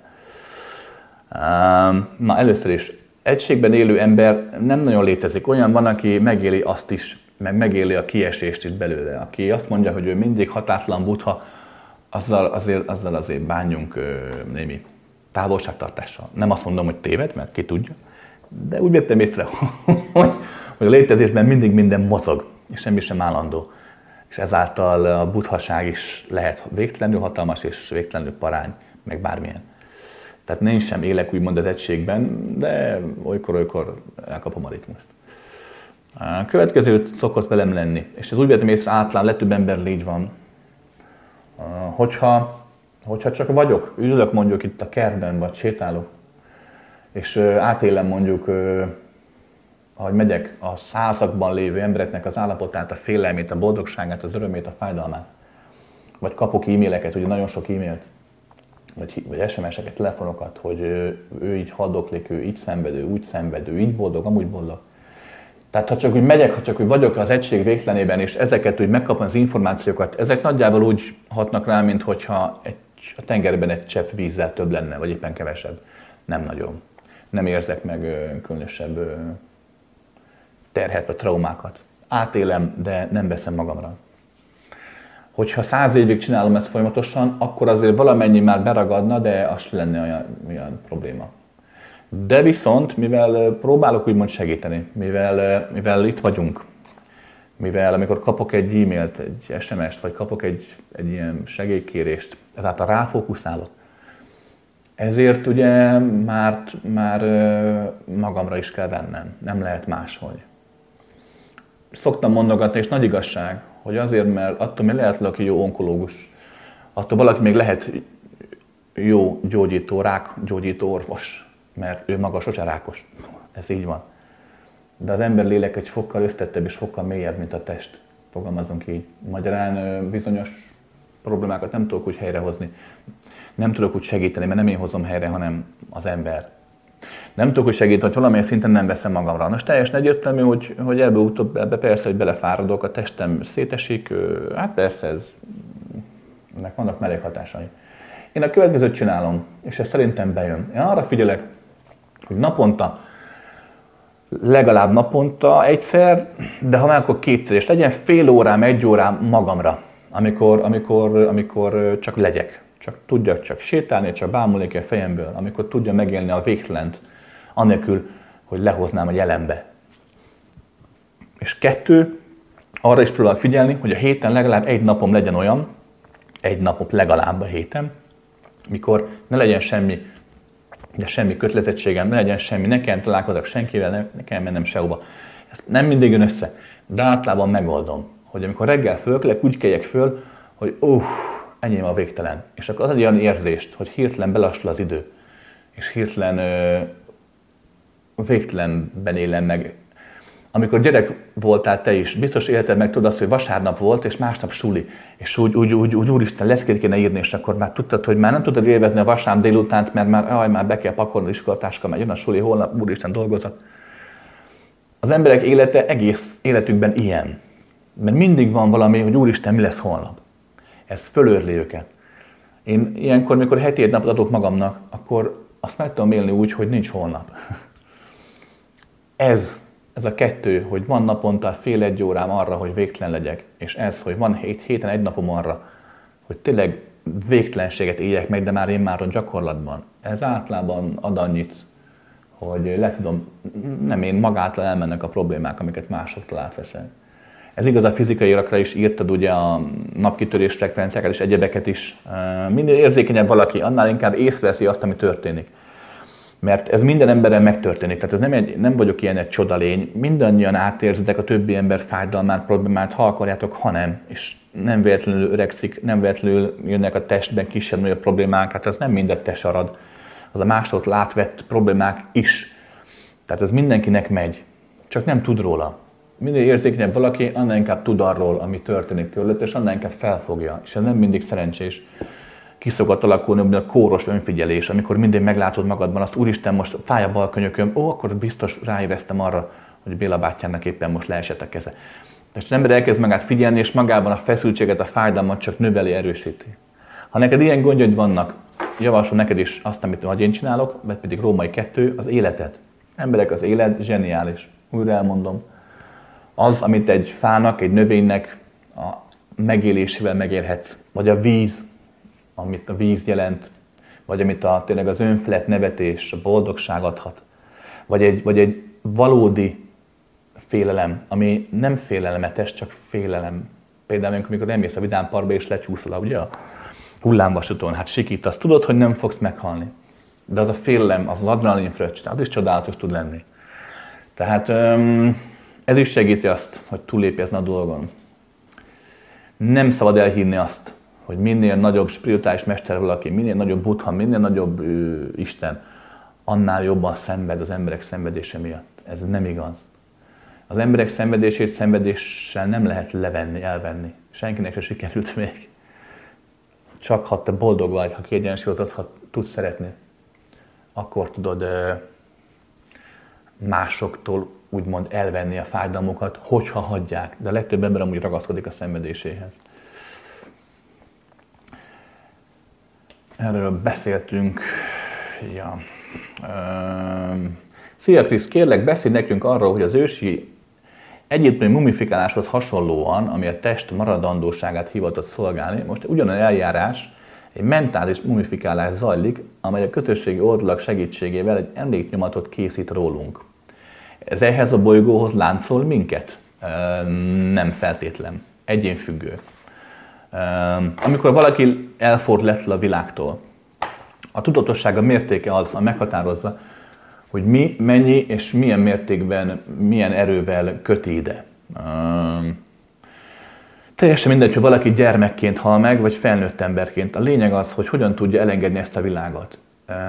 Bárki is gondolja, logikusan gondolná, ugye, hogy az öreg ember könnyebben hal meg, mert már sokat élt, még a gyermek meg keveset élt, ezért nagyobb félelemmel hal meg. Ez nem igaz. Úgy vettem észre, hogy a legtöbb ember hiába él 90-100 évet, valójában nagyon keveset élt. És a halála pillanatán, ahogy közledik, ott kezd rájönni erre, hogy nem élt, és csak menekülne tovább az életbe. Még láttam gyerekeket úgy meghalni, hogy abszolút tudatosan, és még ők vigasztalták a szüleiket, miközben haldokoltak. Tehát ez egyénfüggő. Hogyha valaki tudatos volt, és különösebben nem köti magát semmivel se ehhez a létezéshez, akkor őt nem köti azt se, hogyha mit tudom én, a Facebookja vagy a nem tudom milyen, mi az a másik, Instagramja halál után működik. Még akkor se, hogyha azon kattogtatnak a barátok, hogy mit tudom én, rip meg egyéb dolgok. Ha viszont valaki érzelmnek kötődik amúgy is az itt maradottakhoz, vagy beteljesült vagy be nem teljesült eseményekhez, helyszínekhez, akkor igen, őt köti, egy szállal köti az igen, hogy megvan neki ez a mentális mumifikációja. De mondom, ez egyénfüggő, oké? Okay? De amúgy jó a kérdés, jó helyen kopogtatsz. Szia Krisztián, én elég sok átlag szervezett tanfolyamon voltam, de sajnos nem gyakoroltam a tanultakat. Szeretném, ha beszélni arról, hogy az önzetlen szeretetről szóló tanfolyam miről szól, és milyen változás várható az életünkben az elvégzése után. Javaslom, ezek a tanítványok, akik már sikeresen fejlődtek, elmondhatnák valamilyen formában a sikereiket, hogy az ilyen nem gyakorlóknak, mint én, inspirációt nyújtsanak. Köszönettel. No, kezdjük a legelején. Az, ha nem gyakorolsz, az nem baj. Nem mondom, hogy jó, de az se rossz. A gyakorlás az segít, de a gyakorlás nélkül is ki van nyitva a mennyország ajtaja, érted? Úgy talán kicsit nehezebb észrevenni. 2. Nem volt önzetlen szeretetről szóló kurzusunk. Tudom, mire gondolsz, most csak kicsit kötekszem. A szeretet kurzus az a határtalan szeretet megéléséről szól, ugyanis az önzetlen szeretet mentően nem létezik. Önző szeretet van, ami nem rossz, és van határtlanság, és határtlanságnak az alapállapota a szeretet. Mindegy, most csak lovaglok a szavakon, de a lényeg az, hogy aki a határtalan szeretetre rá tud érezni, az voltaképp megéli azt, amit mondjuk megvilágosodásnak vagy istenélménynek nevezel. Nem feltétlenül olyan nagy dagályos fanfárokkal és mentális csillagszórókkal, meg petárdákkal, tűzjátékkal. Sokszor csak egy ilyen nagyon kellemes, boldog, nyugodt élményt élsz meg. Az erről szól, arról szól, hogy mindaz, ami benned van, félelem, szorongás, aggodalom, mindaz, amit múltadnak hiszel, vagy jövődnek gondolsz, az felolduljon a határtalan szeretetben, ezáltal elveszítse a kényszerítő erejét. Amit előbb is kérdeztek sokan, hogyan lehet helyrehozni a múltban lévő problémákat? Hát sehogy, mert nem lehet, de határtalan szeretetben ezek feloldódnak. Mert értsd meg, hogy a valóság az végtelen, ez pedig azt jelenti, hogy te, aki itt vagy most 30-40 évesen, te nem a 10 éves kisfiúból, kislányból fejlődtél ki. Tehát nem a 20 éves fiatal emberből, fiatal nőből fejlődtél ki, ez csak illúzió. Mert van egy ilyen folyamat is, emlékszel, a reflektorod azt is bevilágította. De hát nem a reflektor által megvilágított fény vagy, hanem az vagy, aki kezeli a reflektort, érted? Bármit hiszel magadról, így, az csak illúzió. Ami nem biztos, hogy nem valóságos, de attól még illúzió. Na most, aki a szeretett kurzuson meg tudja, nem ott, hanem utána, a gyakorlásnak is köszönhetően, meg tudja élni ezt a határtalan szeretetet, annak ez, amit most elmondtam, valóságává válik. Egyfajta, mondom, megvilágosodott, beteljesült állapotot tud megélni. Azért tartjuk ezt 3 napos kurzusnak, mert ott nagyon sokat gyakorlunk, plusz nagyon sokat is beszélek, illetve nagyon sokat vagyunk együtt, és azért ezt úgy megtapasztalni is jóval könnyebb, hogy van ott legalább egy, vagy akár több ember is, akinek ez megy, és a kisugárzásával segíti a folyamatot. Az pedig, hogy a sikeres gyakorlók mikor jelezzék a sikereiket, szoktunk tartani pont a szeretett kurzusokán, aki elvégezte. Ugye most a Covid-ban nem tudtunk, de ahogy megint lesz majd lehetőségünk, fogunk tartani. Pont egy ilyen összeröffenést, ingyen és bérmentve, hogy elmondhassuk egymásnak, hogy ki mit tapasztalt, ki mit nem tapasztalt. A többség amúgy ugyanúgy nem gyakorol, mint hogy te sem.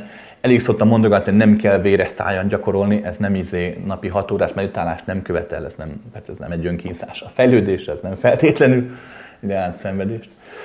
Úgyhogy szoktunk ilyet is. Pont azért, amiért te is írtad, jól látod, hogy igenis tök jó, hogyha nem csak az én számból hallatszik valami, hanem tényleg a másik ember szájából, akiről tudod, hogy hasonló gondja vannak, mint mondjuk neked. Mert gyakran megkapom azt, hogy jó, persze, nekem könnyű, mert hogy nem vagyok elég emberi. És ebben van valami igazság. Tehát én teljesen más terheket cipelek, nem olyanokat, mint mondjuk amiket te.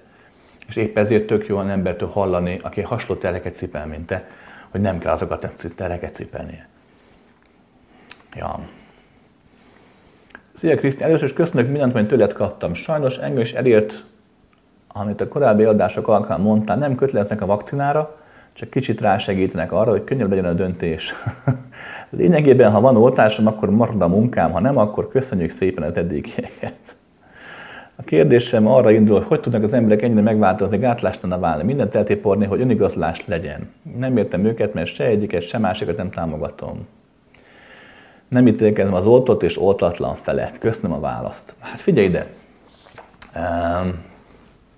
Hát igen. Aki szeretné tudni, hogy fog alakulni az oltás helyzet, hallgass meg, nem is tudom melyiken felvételünket. Többen is elmondtam nagyjából, és tényleg elég jól beletrafáltam. Sokszor napra előre pontosan meg tudtam mondani. Ez amúgy nem egy jó jel. Tehát nem magamat fényeznem, hanem hogy ez nem olyan jó jel. 2. Figyelj ide. Az emberi elmét, az egót az önigazolás élteti. Ezt nagyon fontos megérteni. Ha megnézed, hogy hogyan fejlődik ki egy gyermekből egy felnőtt ember. Úgy, hogy folyamatosan reagál a külvilágra, folyamatosan figyeli a külvilágot. A gyermek hogyan tanul, ugye? Hát kvázi másol. Nézd, mit csinálnak a felnőttek, a szülők, a idősebb gyerekek, a testvérek, és akkor utánozza őket. Abban próbál megtalálni saját magát. Mert csak a külvilág figyelméből tud táplálkozni az egója. Az egó magában energiaforrás nélkül létezik az emberben, fogalmazunk így. Külső energiaforrás kell, mégpedig a nevelés, a barátok, a rokonok, a társadalom, a világ. Magyarán a gyermek megtanulja, hogy kifele kell figyelnie ahhoz, hogy valami jót kaphasson, vagy a többi embernek a figyelmét. Innentől fog már csak egy lépés az, hogy a gyermek önmagát a többi ember szavaival azonosítja, magyarán az én képét a többi ember véleményétől tartja függővé. Ha azt mondják, hogy gyereknek, hogy te rossz gyerek voltál, ő elhiszi, hogy akkor rossz volt. Ha azt mondják, hogy jó gyerek voltál, akkor boldog, mert akkor jó gyerek volt. Felnőttként ez a folyamat pontosan így zajlik. Hogyha visszaigazolják, hogy nekem volt igazam, akkor okos vagyok. Ha nem igazolják vissza, akkor nem vagyok az. Ha tapsolnak, akkor sikeres vagyok. Ha nem tapsolnak, akkor nem vagyok az.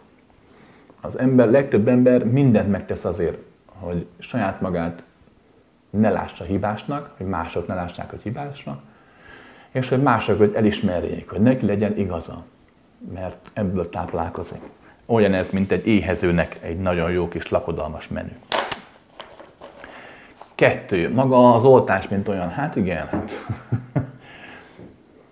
Már hónapokkal ezelőtt, amikor még ez egész úgy megindult, akkor volt egy egyetem, itt Magyarországon, egy városban, nem mondom ki a nevét.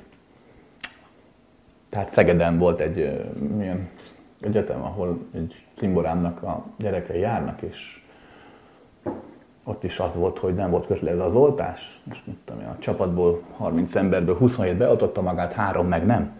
És jött a vizsga, és csak az a 3 bukott meg, aki nem oltatta be magát. És meg is mondták nekik finoman, hogy hát az oltás az segíti a tudást. Emberek, ilyen a világ. Így működik. És ezt többektől hallottam, több egyetemről, több iskolából. Persze, hát ez várható. Nagyon fontos megérteni a következőt. És hát most kérek mindenkit, és aztán nem is fogunk beszélni az oltásról, mert felesleges, mert aztán mindent elmondtam, most már csak várunk. De értsd meg a következő. Az, hogy egy ember úgy gondolja, hogy az oltásra szükség van, hogy ne halljunk meg ugye a vírusban, az tök jó, de nem tudás. Az, hogy te úgy gondolod, valaki más úgy gondolja, hogy nem oltakozom, mert benne van a elnyomó soroséknak, a karhatalomnak, a háttérhatalomnak a milyen csípje, vagy meg van mérgezve, és az oltás rossz, Hogy így gondolkodik, az is tök jó, csak nem tudás. Mind a két csapat hisz. Az egyik elhiszi azt, hogy az oltás őt megmenti, a másik elhiszi azt, hogy az oltás őt megöli. Tudom, most mindenki szívéhez kapott, jaj, dehogy, hát én tudom, hogy az oltás az kell, mert azt mondta a Kovács doktor. Na és akkor mi a fasz van? A Kovács doktor azt mondta, őnek is nincs róla fogalma se. Meg hát azt mondta a mester is, hogy jó, a látó megmondta, hogy megláttam, amikor beoltották Gizikét, és Gizikének az aurája összezsugorodott. Meg persze, látót is csókoltatjuk, tehát mindenki csak hisz. És miért hisz mindenki? Mert mindenki menekül a saját felelősségvállalása elől. Mert az ember ezt csinálja. Bölcsőtől a koporsóig menekül azért, hogy ne kelljen felelősséget vállalni a saját tetteire, döntéseiért. Mindig valaki más legyen a hibás. És ezzel az egyik fél abban menekül, aki hisz az oltásban, abban menekül, hogy helyette majd megoldja a doktor úr a problémát, meg a WHO, meg az egészségügy, beoltják, és akkor, ó, akkor már király vagyok. De ha mégis meghalok, vagy meghal apám, akkor ők rontották el, nem azért halt meg apám mondjuk, mert az anyám 30 évig kínoszta a sárkányságával, vagy nem azért halok meg én, mert 50 éve dohányzom, ugye 7 évesen kezdtem el cigizni, hogy valamit a bal kezembe csináljuk a pálinkás pohár üdögetése mellett. Tehát nem, az oltással megöltek ezek a disznók. A másik fél pedig ugye, aki abban hisz, hogy az oltás őt megöli, mert megmondta a látó, meg egyáltalán, az meg azért csinálja ezt, mert végre megint démonizálhat valakit, hogy majd neki azért lesz rossz. Mert már nem hisz a démonokban, meg nem hisz már az ördögben, meg már a patás szarvasban sem hisz, de valaki kell, akit lehet hibáztatni a saját nyomoromért. Hát nehogy már én legyek a felelős az életemért, úristen ezt a hülyeséget. Majd a háttérhatalom az mindent visz. Értjük? És tudom, hogy most, na aztán most leszerepeltem mind a két oldalon. De ha józanul elkezdjük gondolkodni, akkor rájöttök arra, hogy én mondok, az igaz. És még valós is, ami ritka. Senki nem tudja, hogy most mi van, mindenki csak hiszi. És ezt nem tartom rossznak, én csak arra akarok rávilágítani emberek, hogy történt a Földön bármi. Ez csak itt csak egy játszma. Tudom, hogy nektek nagyon valóságos, mert reális, mert most van, és húsba vágó, hogy nincs pénzem, mert nincs élet, hogy szenvedek, mert maszkot kell hordani, hogy utálom a másikat, mert nem oltotta be magát, miért kockáztatja az életemet azzal, meg apám életét, hogy nem oltja be magát, pláne a családtakát. Tudod, hány ember családot láttam ezen most összeveszni? Miért nem oltotta be magad? Mert nem akarom. Mert te hülye vagy, mert te beoltatod magad. Én vagyok a hülye, te vagy a hülye. Hát elhiszed, amit az ilyen hülyék mondanak az internet. És ez még csak a hadján. Van már klasszikus, már érted, már az oltás, vakcina versenyző. Hogy mivel vagy beoltva? Kínaival. Micsoda csöves. Én Pfizer, na aki tud, az Pfizer. Értsétek meg, hogy tudom, hogy ez valóságosnak látszik, de hát ez... Voltatok régen játékteremben? Volt ilyen csocsó, meg biliárdasztal, még a átkosban, tehát nem arról beszélek, amikor csak izé volt rulett, hanem ilyen. Tehát a kocsmában, amikor ott volt az ember, és csak bement, és volt egy pár biliárdasztal, és a lögdösöttek ott a kemény helyi fiúk lökték a golyókat. Nagyjából most az történik, egy biliárdasztalon játszol, és valóságosnak hiszed, mert ha vesztesz, akkor buktad a pénzt, ha nyersz, akkor kapod a pénzt, és megtapsolnak. Oké. És én nem azt mondom, hogy ne vedd komolyan az életet, mert vedd komolyan az életet, csak ne vidd túlzásba. No! Szia Krisz! Nagyon foglalkoztanak a Földön zajló változások, amelyekben jó és a gyönyörű, sötét és lehúzó jelenségek is vannak. Talán mindig így volt ez itt, a Göme bolygón, csak most kiélezettebb. Ha nem lineárisan közlétenék, akkor arra jutnék, hogy ez a hely a teremtésen pont erre lett kitalálva, a folyamatos felébredésre.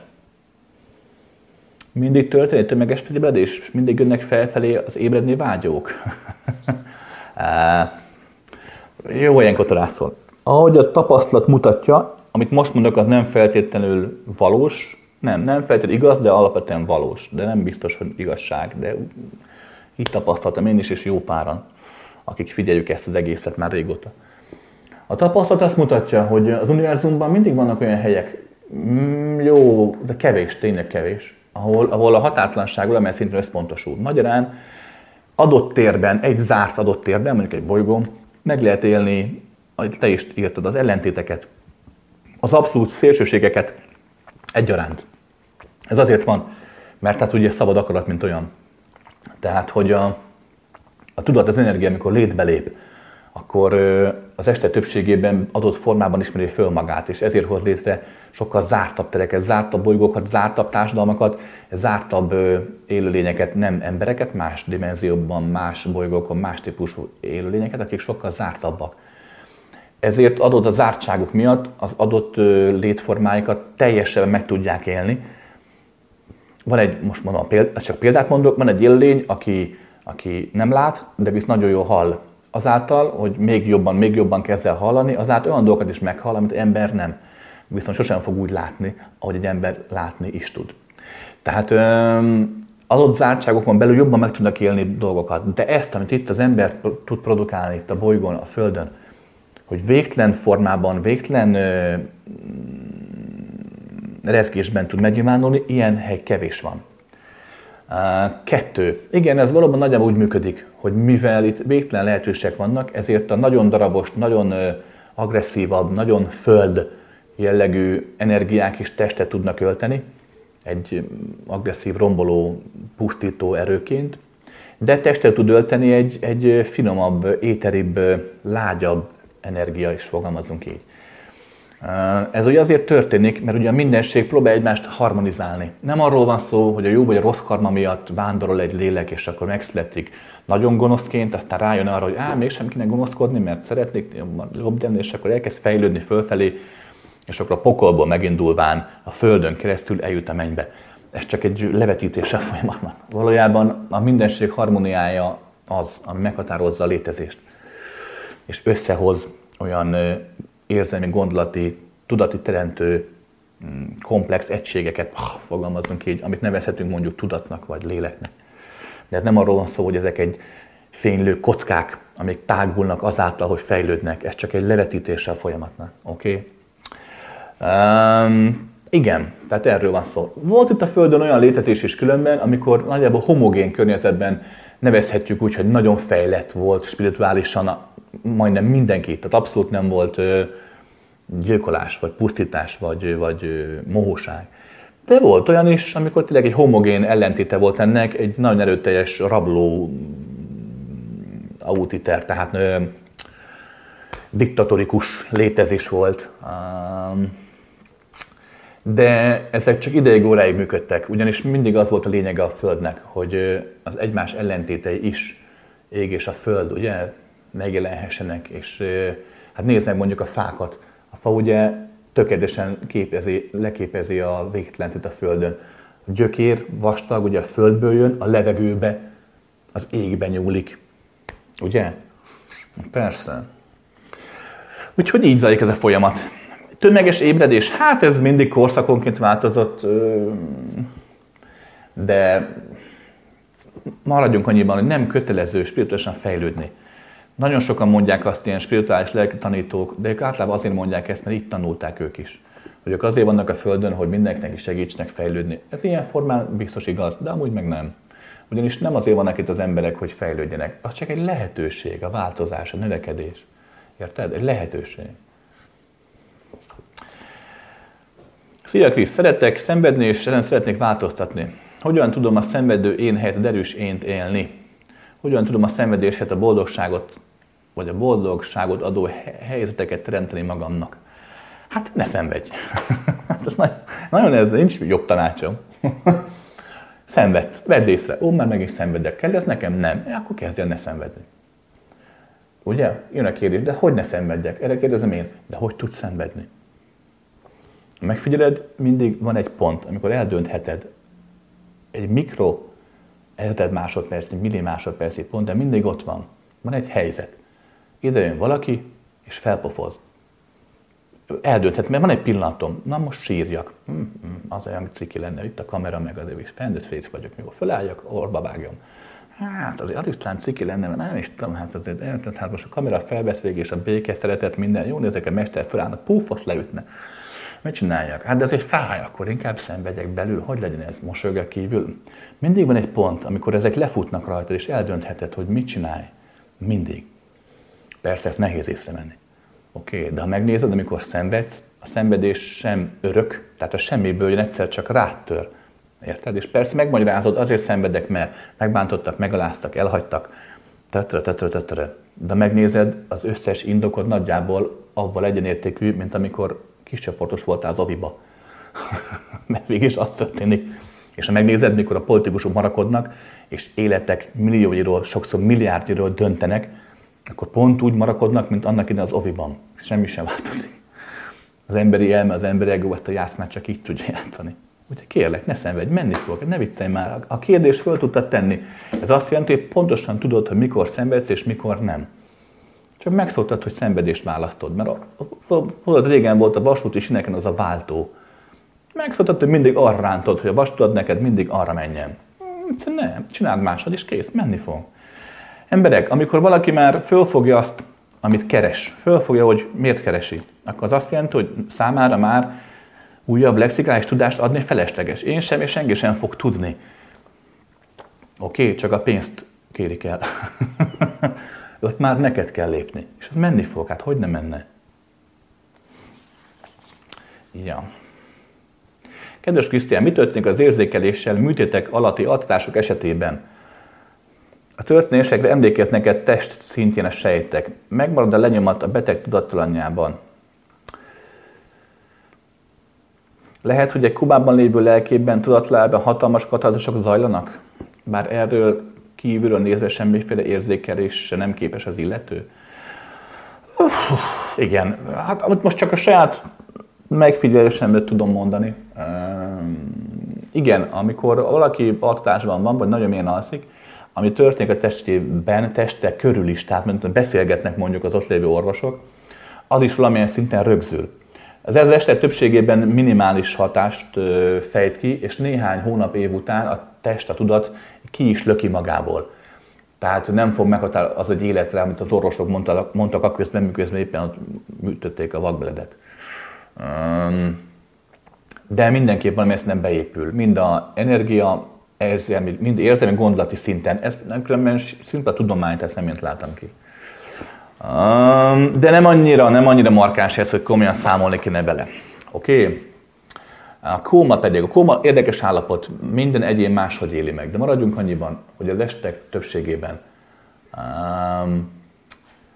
aki az egyén, akinek a teste kómázik, az valóban nagyon komoly belső élményeket él meg, nem is mindig bent, sokszor más dimenziókban, már az is mégis bentnek számít. A kóma létrejötte általában, nem mindig, de általában nem véletlen. Az egyén nagyon sok mindent tanulhat akkor, és nem véletlen az, hogy a legtöbb kómás úgymond valamilyen szinten visszatér ebbe az életbe. Ugyanis pont az ott tanultakat tudnia kell alkalmaznia. Ja. Kedves Krisz, ha végtelen van, örökké is van? Hogyan jelenik meg a végtelenben az örökké? No, hát persze. A végtelen azt jelenti, hogy akkor örökké van. De ha valami örökké van, akkor az nincs. Hiszen a végtelen nincs. Ugye jó megmagyaráztam. Az emberi elme nehezen boldogul a végtelennel. De egyszerű, amit mondok, figyelj ide. Ha végtelen van, akkor örökké van. Egyértelmű. De mi a végtelen? Miért nincs a végtelen? Mert nincsenek határai, hisz végtelen. Ami van, ami kimondjuk, hogy létezik, annak lennie kell határainak. Különben nem tudnánk, hogy az létezik. Érted? Mindegy, hogy ezek határok brutálisan tágak, végtelen univerzámokat átütő határok, vagy épp a hangya, akit mászik az asztalon, mindegy. Határoknak lenni kell, különben az nincs, aminek nincs határa. Tehát a végtelen, ha végtelen, akkor nincs. Ezért nevezzük öröknek. De ha valami nincs, az nem lehet örök, tehát nem is létezik. Ezért a végtelen azt csinálja, hogy végtelen határokból áll össze. Persze. Oké. Jó kérdés ez különben, de reméljük, hogy bölcsességünk okolására válik. Már azt vettem észre, hogy aki a végtelent éli, az még attól nem lakik jól. Jó. Drága Krisztián, megtanultuk a teremtés technikáját, de mivel te sem beszélsz, mi van a teremtés létrehozott ellentét párjával? Én már félek bármit is teremteni. Köszönöm a választ.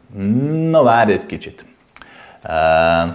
Amit én tanítottam technikát, tudatos teremtés technikát, a figyeltépont az volt a lényeg, hogy annak nem volt ellentét párja. Tehát nem arról volt szó, hogy egy vonzás hatalmával, vagy mit tudom én, egy ilyen mágneses, tudatú mágneses technikával létrehozok valamit, amit kigondolok, és ezáltal a kigondolásom által az ellentétét is létrehozván becsapódik a lelkemben, hogy annak a hatása. Tehát nem erről van szó. Az a tudatos teremtés technika, majd ha minden évben ott tartunk nyáron vagy ősszel, az pont kihúztanak a méregfogát. Ugyanis amikor valaki tudatosan teremt, akkor az emberi elméjével nem akar. Tehát nem akar létrehozni. Ha az emberi elme akar létrehozni, akkor az emberi elme mindig megteremti az ellentétét annak, amit akar. Miért? Mert az emberi elme mindent az ellentétével együtt értelmez. Az emberi elme számára a gazdagságnak csak akkor van tartalmas jelentősége, ha tudja, hogy van szegénység. Az emberi elme számára az egészségnek csak akkor van tartalmas jelentősége, ha tudja, mi az a betegség. Magyarán, ha emberi elmével teremtesz, mondjuk gazdag akarsz lenni, akkor ebből a gondolattal, hogy gazdag akarok lenni, megteremted a szegénységet is, hisz az elméd mind a kettőt egyszerre használja. Érted? És ezt jól láttad, ez így is van, így van. De amit én próbáltam átadni, abban ez nincs. Az egységben dolgozik. Oké? Amit a különböző amerikai és egyéb önfejlesztő könyvek írnak az ilyen teremtésről, az általában nem működőképes, vagy pedig csak a szerencsém véletlenül múlik, hogy a szándék vagy az ellentéte teljesül az életedben. Oké? Nem kell félni. Ha valaki tudatosan teremti a létezését, ne kell ilyen pánikolni. Emberek, ha valami értelme lehet a létezésnek, az életnek, az az, ahogy te tudatosan tudjál teremteni álmaidban, vágyaidban, fantáziádban. Rendben?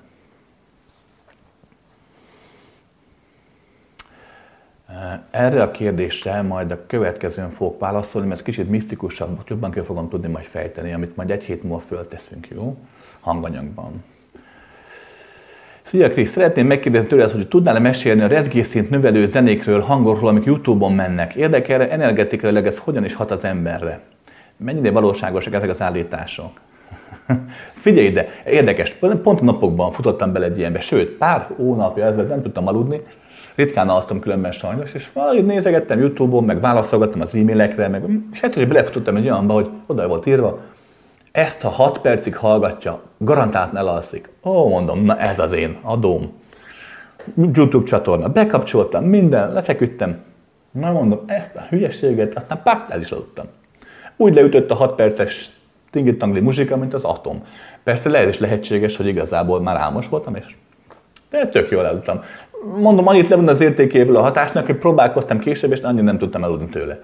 De abszolút jó, ráéreztem akkor az alvás csíre. Aztán láttam igen ezeket én is ilyen mindenféle frekvencián működő, prüntyögő zenem. Hát figyelj, következő vettem neked észre, mint minden zene ugye rezgés, és ezáltal hat az anyagra. Nem vettem azt észre, hogy egy ilyen harmadik szemnyitogató 4506 frekvencián működő zene valóban kicsapta volna a harmadik szememnek az ajtaját, ami amúgy nagyon be sincs zárva. Tehát én szerintem a megvilágosodást és a bölcsességet, meg a tudatos fejlődést ne alapolsz ezekre a zenékre. De figyelj ide, egyértelmű, hogy adott pillanatban, ha pont olyan vagy te is, pont olyan a csillagok állása, és pont olyan a zene is, akkor kapsz tőlük olyan dolgot, amik tök jó dolgok, tehát nem kell őket lesöpörni az asztalról, de a lelki üdvösségedet ne tedd rájuk föl, oké? Kedves Krisztián, egy ismerősöm nemrégiben öngyilkos lett. Nem közel ismerős, csak kedveltük egymást, néha beszélgettünk. Előző nap még beszéltem vele, láttam, hogy nagyon rossz lelkiállapotban van, de fel sem merült bennem, hogy már ennyire kétségbe esett.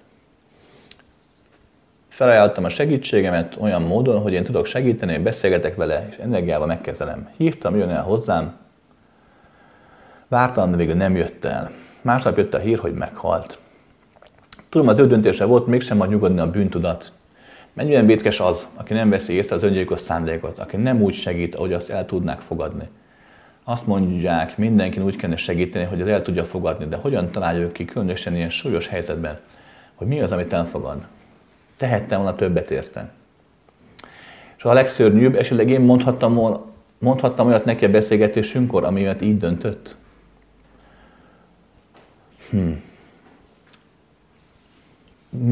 Mennyiben terheli az itt maradókat a felelősség? Na figyelj ide! Nincs ilyen téren felelősséged. Nincs. Persze van, de nincs. A következőt kell megérteni.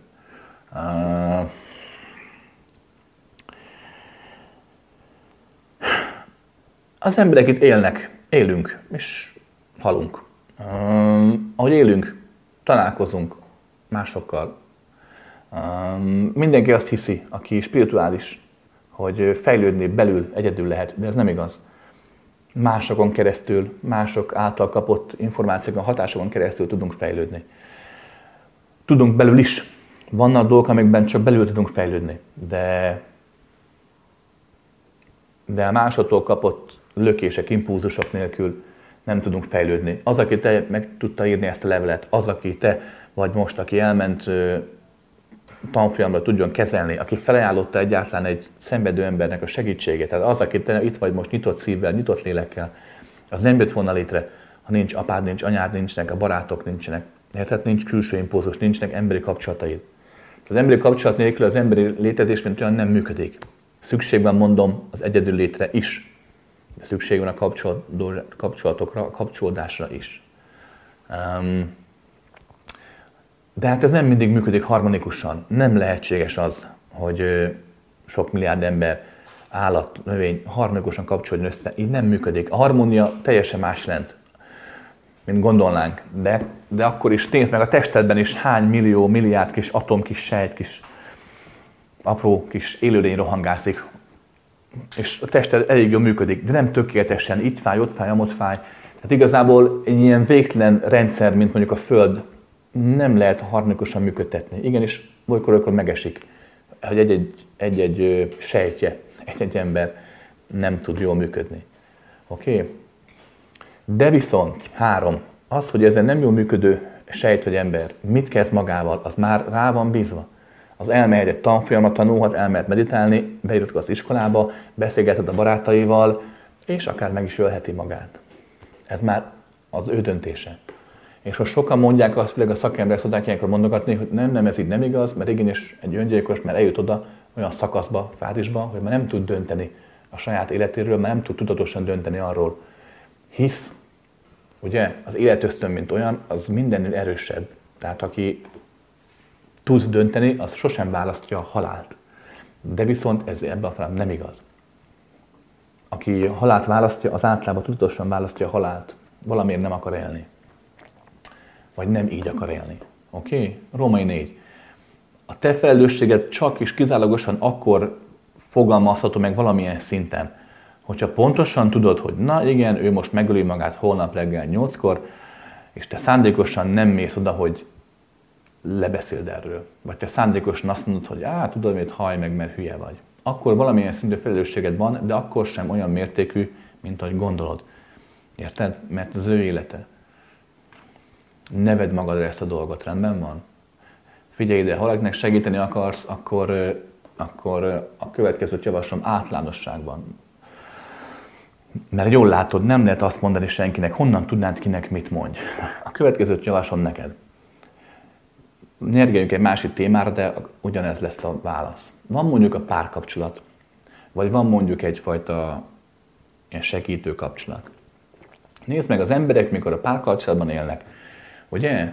Sokan hiszik azt, és jól hiszik, hogy a párkapcsolatban fejlesztik egymást a kommunikációval.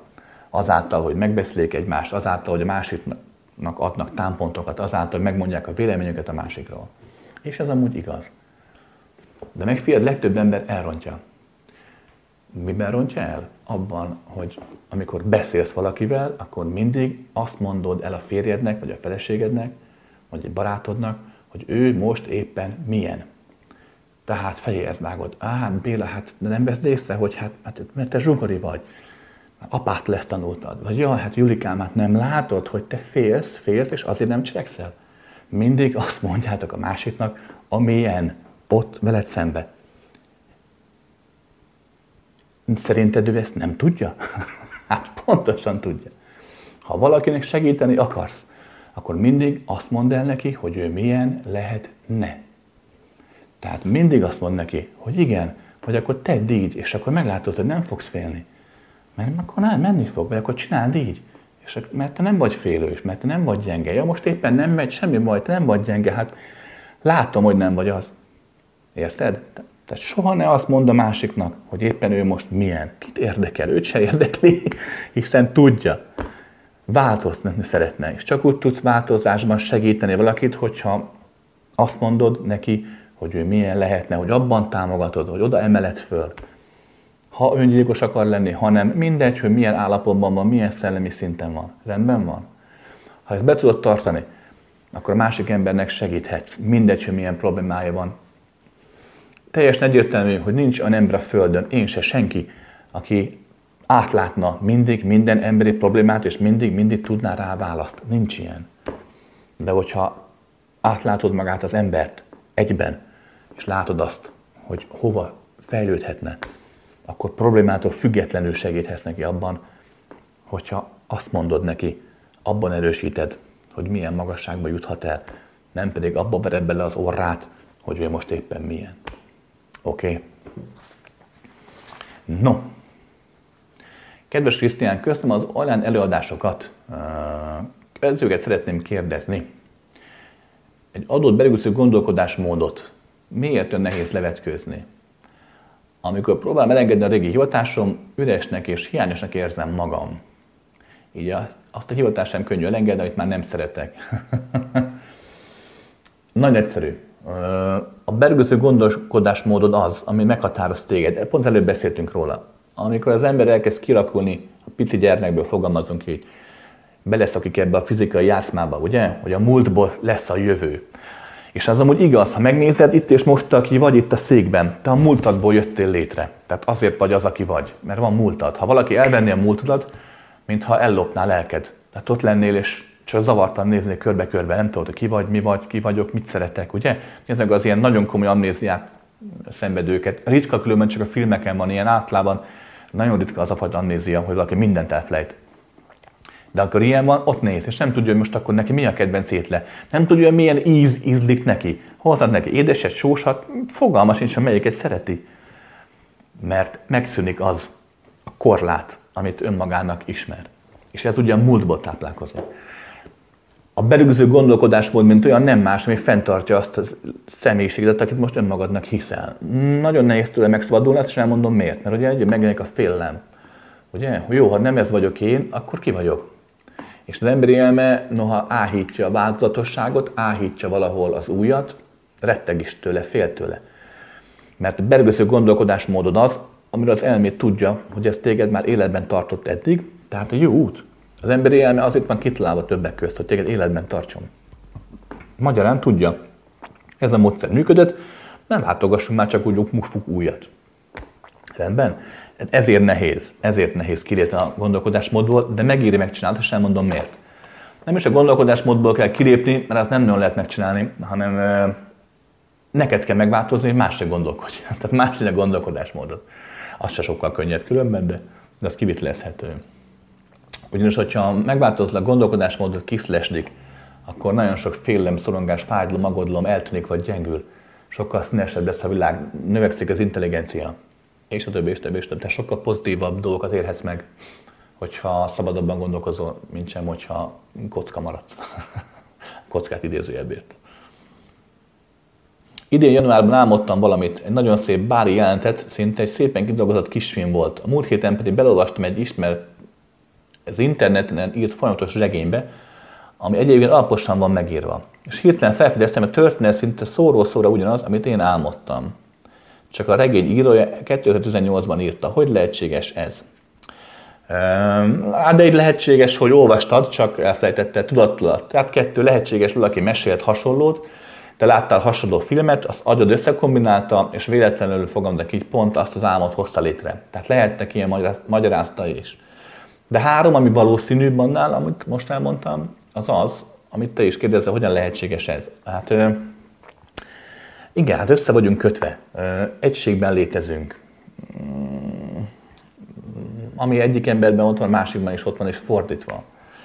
Épp most beszéltem itt Zoltánnal a felvétel előtt, és mondta, hogy használta a talent, és milyen pontos választ adott neki. De hát, és akkor mondtam neki, és a talent az nem választad, te azt magadnak választ a talenten keresztül. Mert össze vagy kötve mindennel és mindenkivel. Tehát te is ilyenkor az történik, hogy mi össze vagy kötve mindennel és mindenkivel, Isten igazából, amit valaki megélt, mindegy, hogy mikor, számodra múltban, vagy számodra jövőben, azt te bármikor megélheted belül. Hát nem véletlen van tudod a szinkronizatás, mikor ugyanaz a találmánnyal világ két pontján egyszer lépnek be a szabadalmi hivatalba az ajtó. Lásd mondjuk, hogy a telefon, ugye? Azt hiszem Bell 12 perccel nyert, azért a Bell a telefon feltalálója. Tehát ez megesik, hiszen együtt vagyunk, egységben rezgünk. Oké? Mikor megírtam az első könyvet, a nappalisat, akkor ugye ez megjelent, és 3 vagy 4 hónappal később valaki felháborodva rohant be az Édesvíz kiadóhoz. Vagy csak betleflápán, nem is tudom, vagy írt, nem. De lényeg az, hogy kommunikált velük, mert mondták, hogy egy illető, hogy ezt a könyvet ezt ő megírta már fejben, és hogy ezt én kiloptam a fejéből. Hát, ez vagyok én, a fejlopó. No.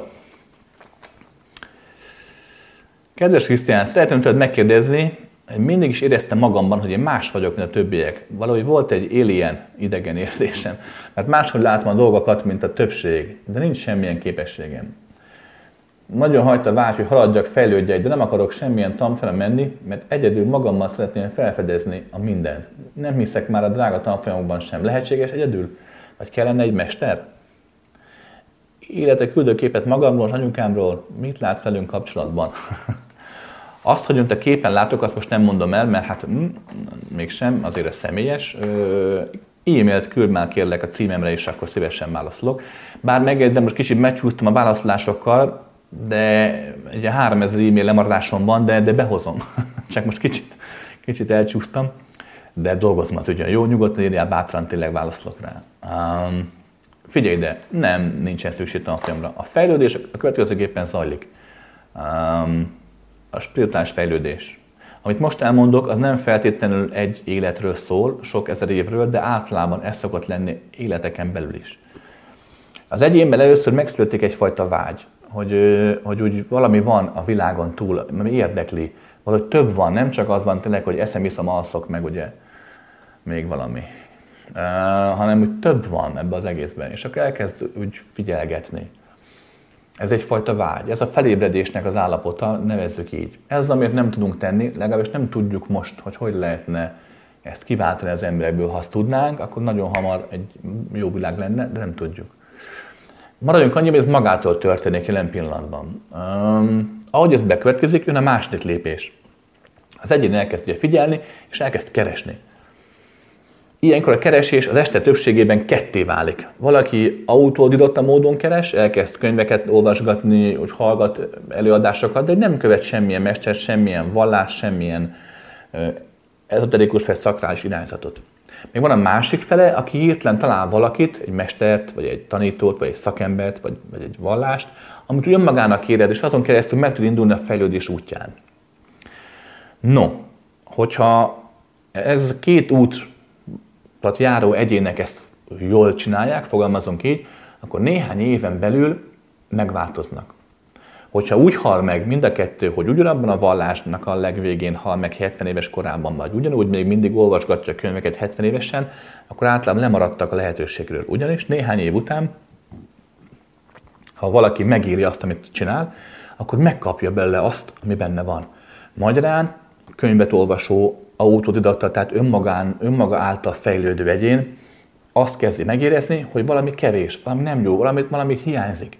És nagyon nagy mesterkövetés azt kezdi megélni, hogy tök jó a mesterben minden, aranyos meg cuki, de valami úgy nem kerek ebbe az egészbe. Hogyha nem az ego nyer, tehát ha nem a mester kezd le hibáztatni, vagy nem a könyveket kezd le hibáztatni, és azt mondod, hogy na hát már mindent olvastam, és én vagyok a király, akkor a változás tovább megy, és akkor az autodidatta módon önmagától tanuló általában hirtelen talál valakit. Nem biztos, hogy mestert, lehet, hogy csak egy párt, egy barátot, akin keresztül elkezdett fejlődni, vagy éppen mestert is találhat, vagy éppen szellemi utat. Még az addig követő hirtelen önmagára rátalál, hogy ráérez arra, hogy hoppá, amit eddig tanultam, azt voltaképp sosem éltem, csak hittem benne, és elkezd egyedül fejlődni. Ez a fajta ilyen fluktálás, ez a fajta ilyen változás, ez egy életen belül többször is lezajlik, ilyen spirálisan, mint a gének. Így halad általában a fejlődő, mindaddig, amíg rá nem nőben arra, hogy mind az egyedüli fejlődés, illetve mind a mester általi fejlődés csak illúzió. Mert a fejlődés maga is csak egyfajta illúzió. De mindenki útra szükség van. Úgy így vettem észre. Oké? Most nálad most épp az a fázis van, hogy neked most egyedül akarsz, teljesen tök jó csináld. Nem kell mester. Ha meg kell, akkor meg majd lesz. Úgyis lesz majd akkor egy vágyad, hogy valakit meghallgass. Hát látod, most is hallgatsz, nem követsz, mert elmondom, hogy ne kövess. De lehet, hogy valakit meg éppen követni fogsz. Ki tudja? De jól csinálod, oké? Nem kell mindig mester, rendben van. És figyelj ide, az, hogy mindig aliennek érezted magad ebben a világban. Az anyagi világ, én nagyon szeretem az anyagot, tényleg semmi bajom nincs sem vele, sőt, én többször is kiálltam, mind az emberekért, mind pedig az anyagi dimenzióért. Noha kettősséget, egyfajta ilyen ambivalenciát, egy szembenállást érzek, mert néha nekem is nagyon szűk, és nem jössz, hogy szenvedett tőled, de azért úgy el tudnám képzelni magam máshol is. Ennek ellenére maga az anyag, mint olyan zseniális. De tény és való, hogy aki valamilyen szinten tudatosabb, mint mondjuk egy anyagra fókuszáló ember, egyén, annak előbb-utóbb ez szűk lesz és idegen hely lesz. Hogyha valaki úgy születik, hogy nem akart mondjuk megszületni, fogalmazunk így, vagy különböző okok miatt nyitottabb egy határtalan létezésre, akkor számára az anyag fontos szenvedés lesz. Ha pedig valakinek az egója nem úgy működik, mint az embereké, nyitottabb vagy más dimenziókra jobban rá tud hangolódni, akkor azt fogja megélni, te is megértél, hogy nem érti az embereket. Én gyakran rácsodálkoztam gyerekkoromban az emberekre, hogy tehát azt hiszem mondtam is, azt hiszem apámnak, voltam, nem tudom, 6 éves, tehát vicces volt, hogy úgy érzem, mintha a diliházban élnék. Semmilyen röhögtek, hogy honnan tudom a diliházot, honnan ismerem. De tényleg, hát ez a döbbenetes, hogy minden az emberi norma, ami el van fogad normának, annak szinte minden része, voltak épp elmebaj. Nézd meg, amit a párkapcsolatban mondjuk művelnek az emberek. Ugye? Szeretlek, ezért szenvedj. Ugye? Csak nem így hívott. Azt mondod, hogy szeretlek, ha te is szeretsz, akkor ne találkozz mással. Pedig te szeretnél mással találkozni, ugye? De ha engem te szeretsz, akkor te szenvedj miattam. Ugye? Persze. Vagy ugye kedvencemet is, hát klasszikus, ugye? Gyereknevelés. Kisfiút nevelünk, ugye? Fiam, ne sírj, légy férfi. A férfiak azok nem sírnak, legyél kemény, macsó, igazi katona, nézd meg, apád is milyen kemény, ugye?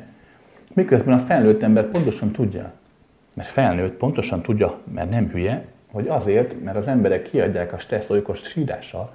Például amikor a nők sokat sírnak, és épp ezért sokkal tovább is élnek, mint a férfiak. Nem fogyják magukba a stresszt.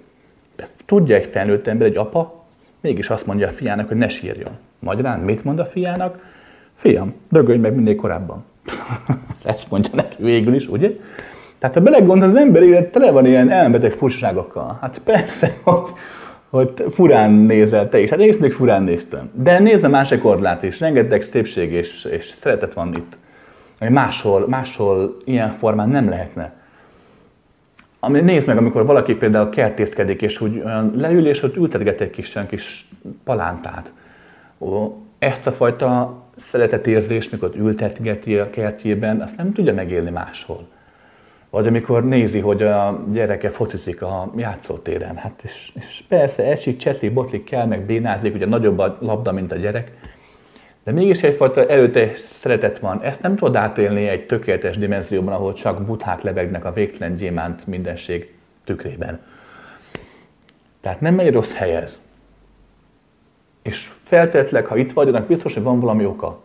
Ha nincs semmilyen nagyon erős késztetésed semmire, tehát nem akarsz nagyon megnyilvánulni semmilyen formában, nem akarsz lenni nagyon gazdag, nagyon szegény, akkor feltétlenül van valami, amit neked kell adnod majd a világnak. Ez lehet egy jó gondolat, egy jó zeneszám, egy jó kép, bármi, egy gyermek akár. Nem véletlenül húzod itt az igát, tehát azért el lehet szemlélődni ebben a fizikai világban, de valami oka azért lehet, hogy most itt vagy és meg tudtad írni ezt a levelet.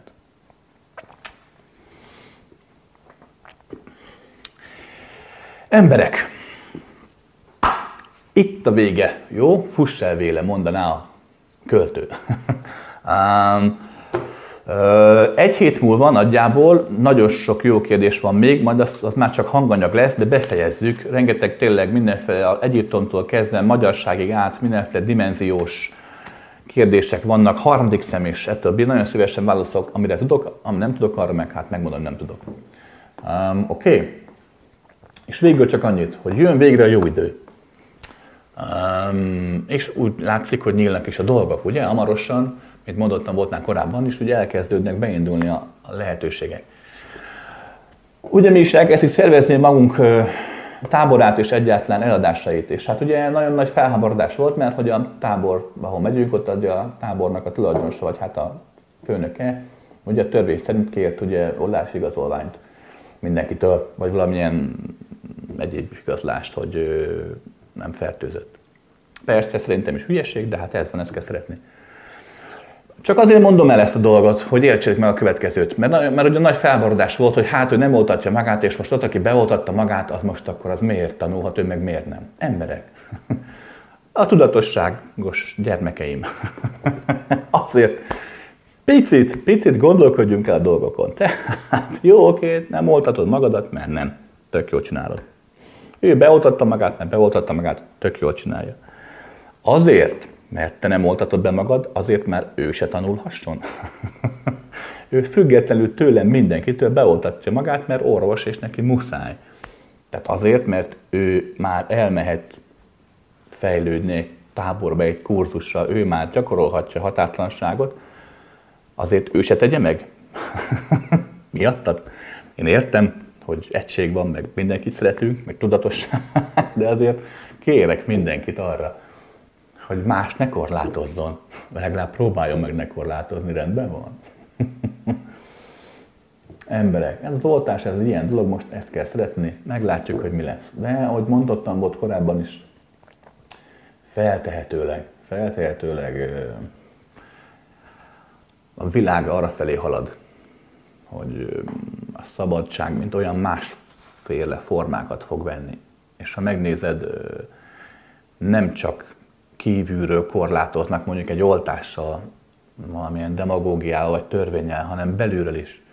Ha megnézed, hogy a világ merre halad ebben az egész kisebbségi többség kérdésekben, hogy hogyan borulnak föl a régi normák és régi erkölcsök csak azért, hogy ne sértse valakinek az érzékenységét. Tehát, hogy voltak épp a fejlődés, mint olyan abszolút dekadens, életellenessé vált. Ez azt jelenti, hogy nem csak kívülről nyomnak el téged, hanem te, vagy egész generáció megtanulja, hogy azt hogyan nyomja el saját magát.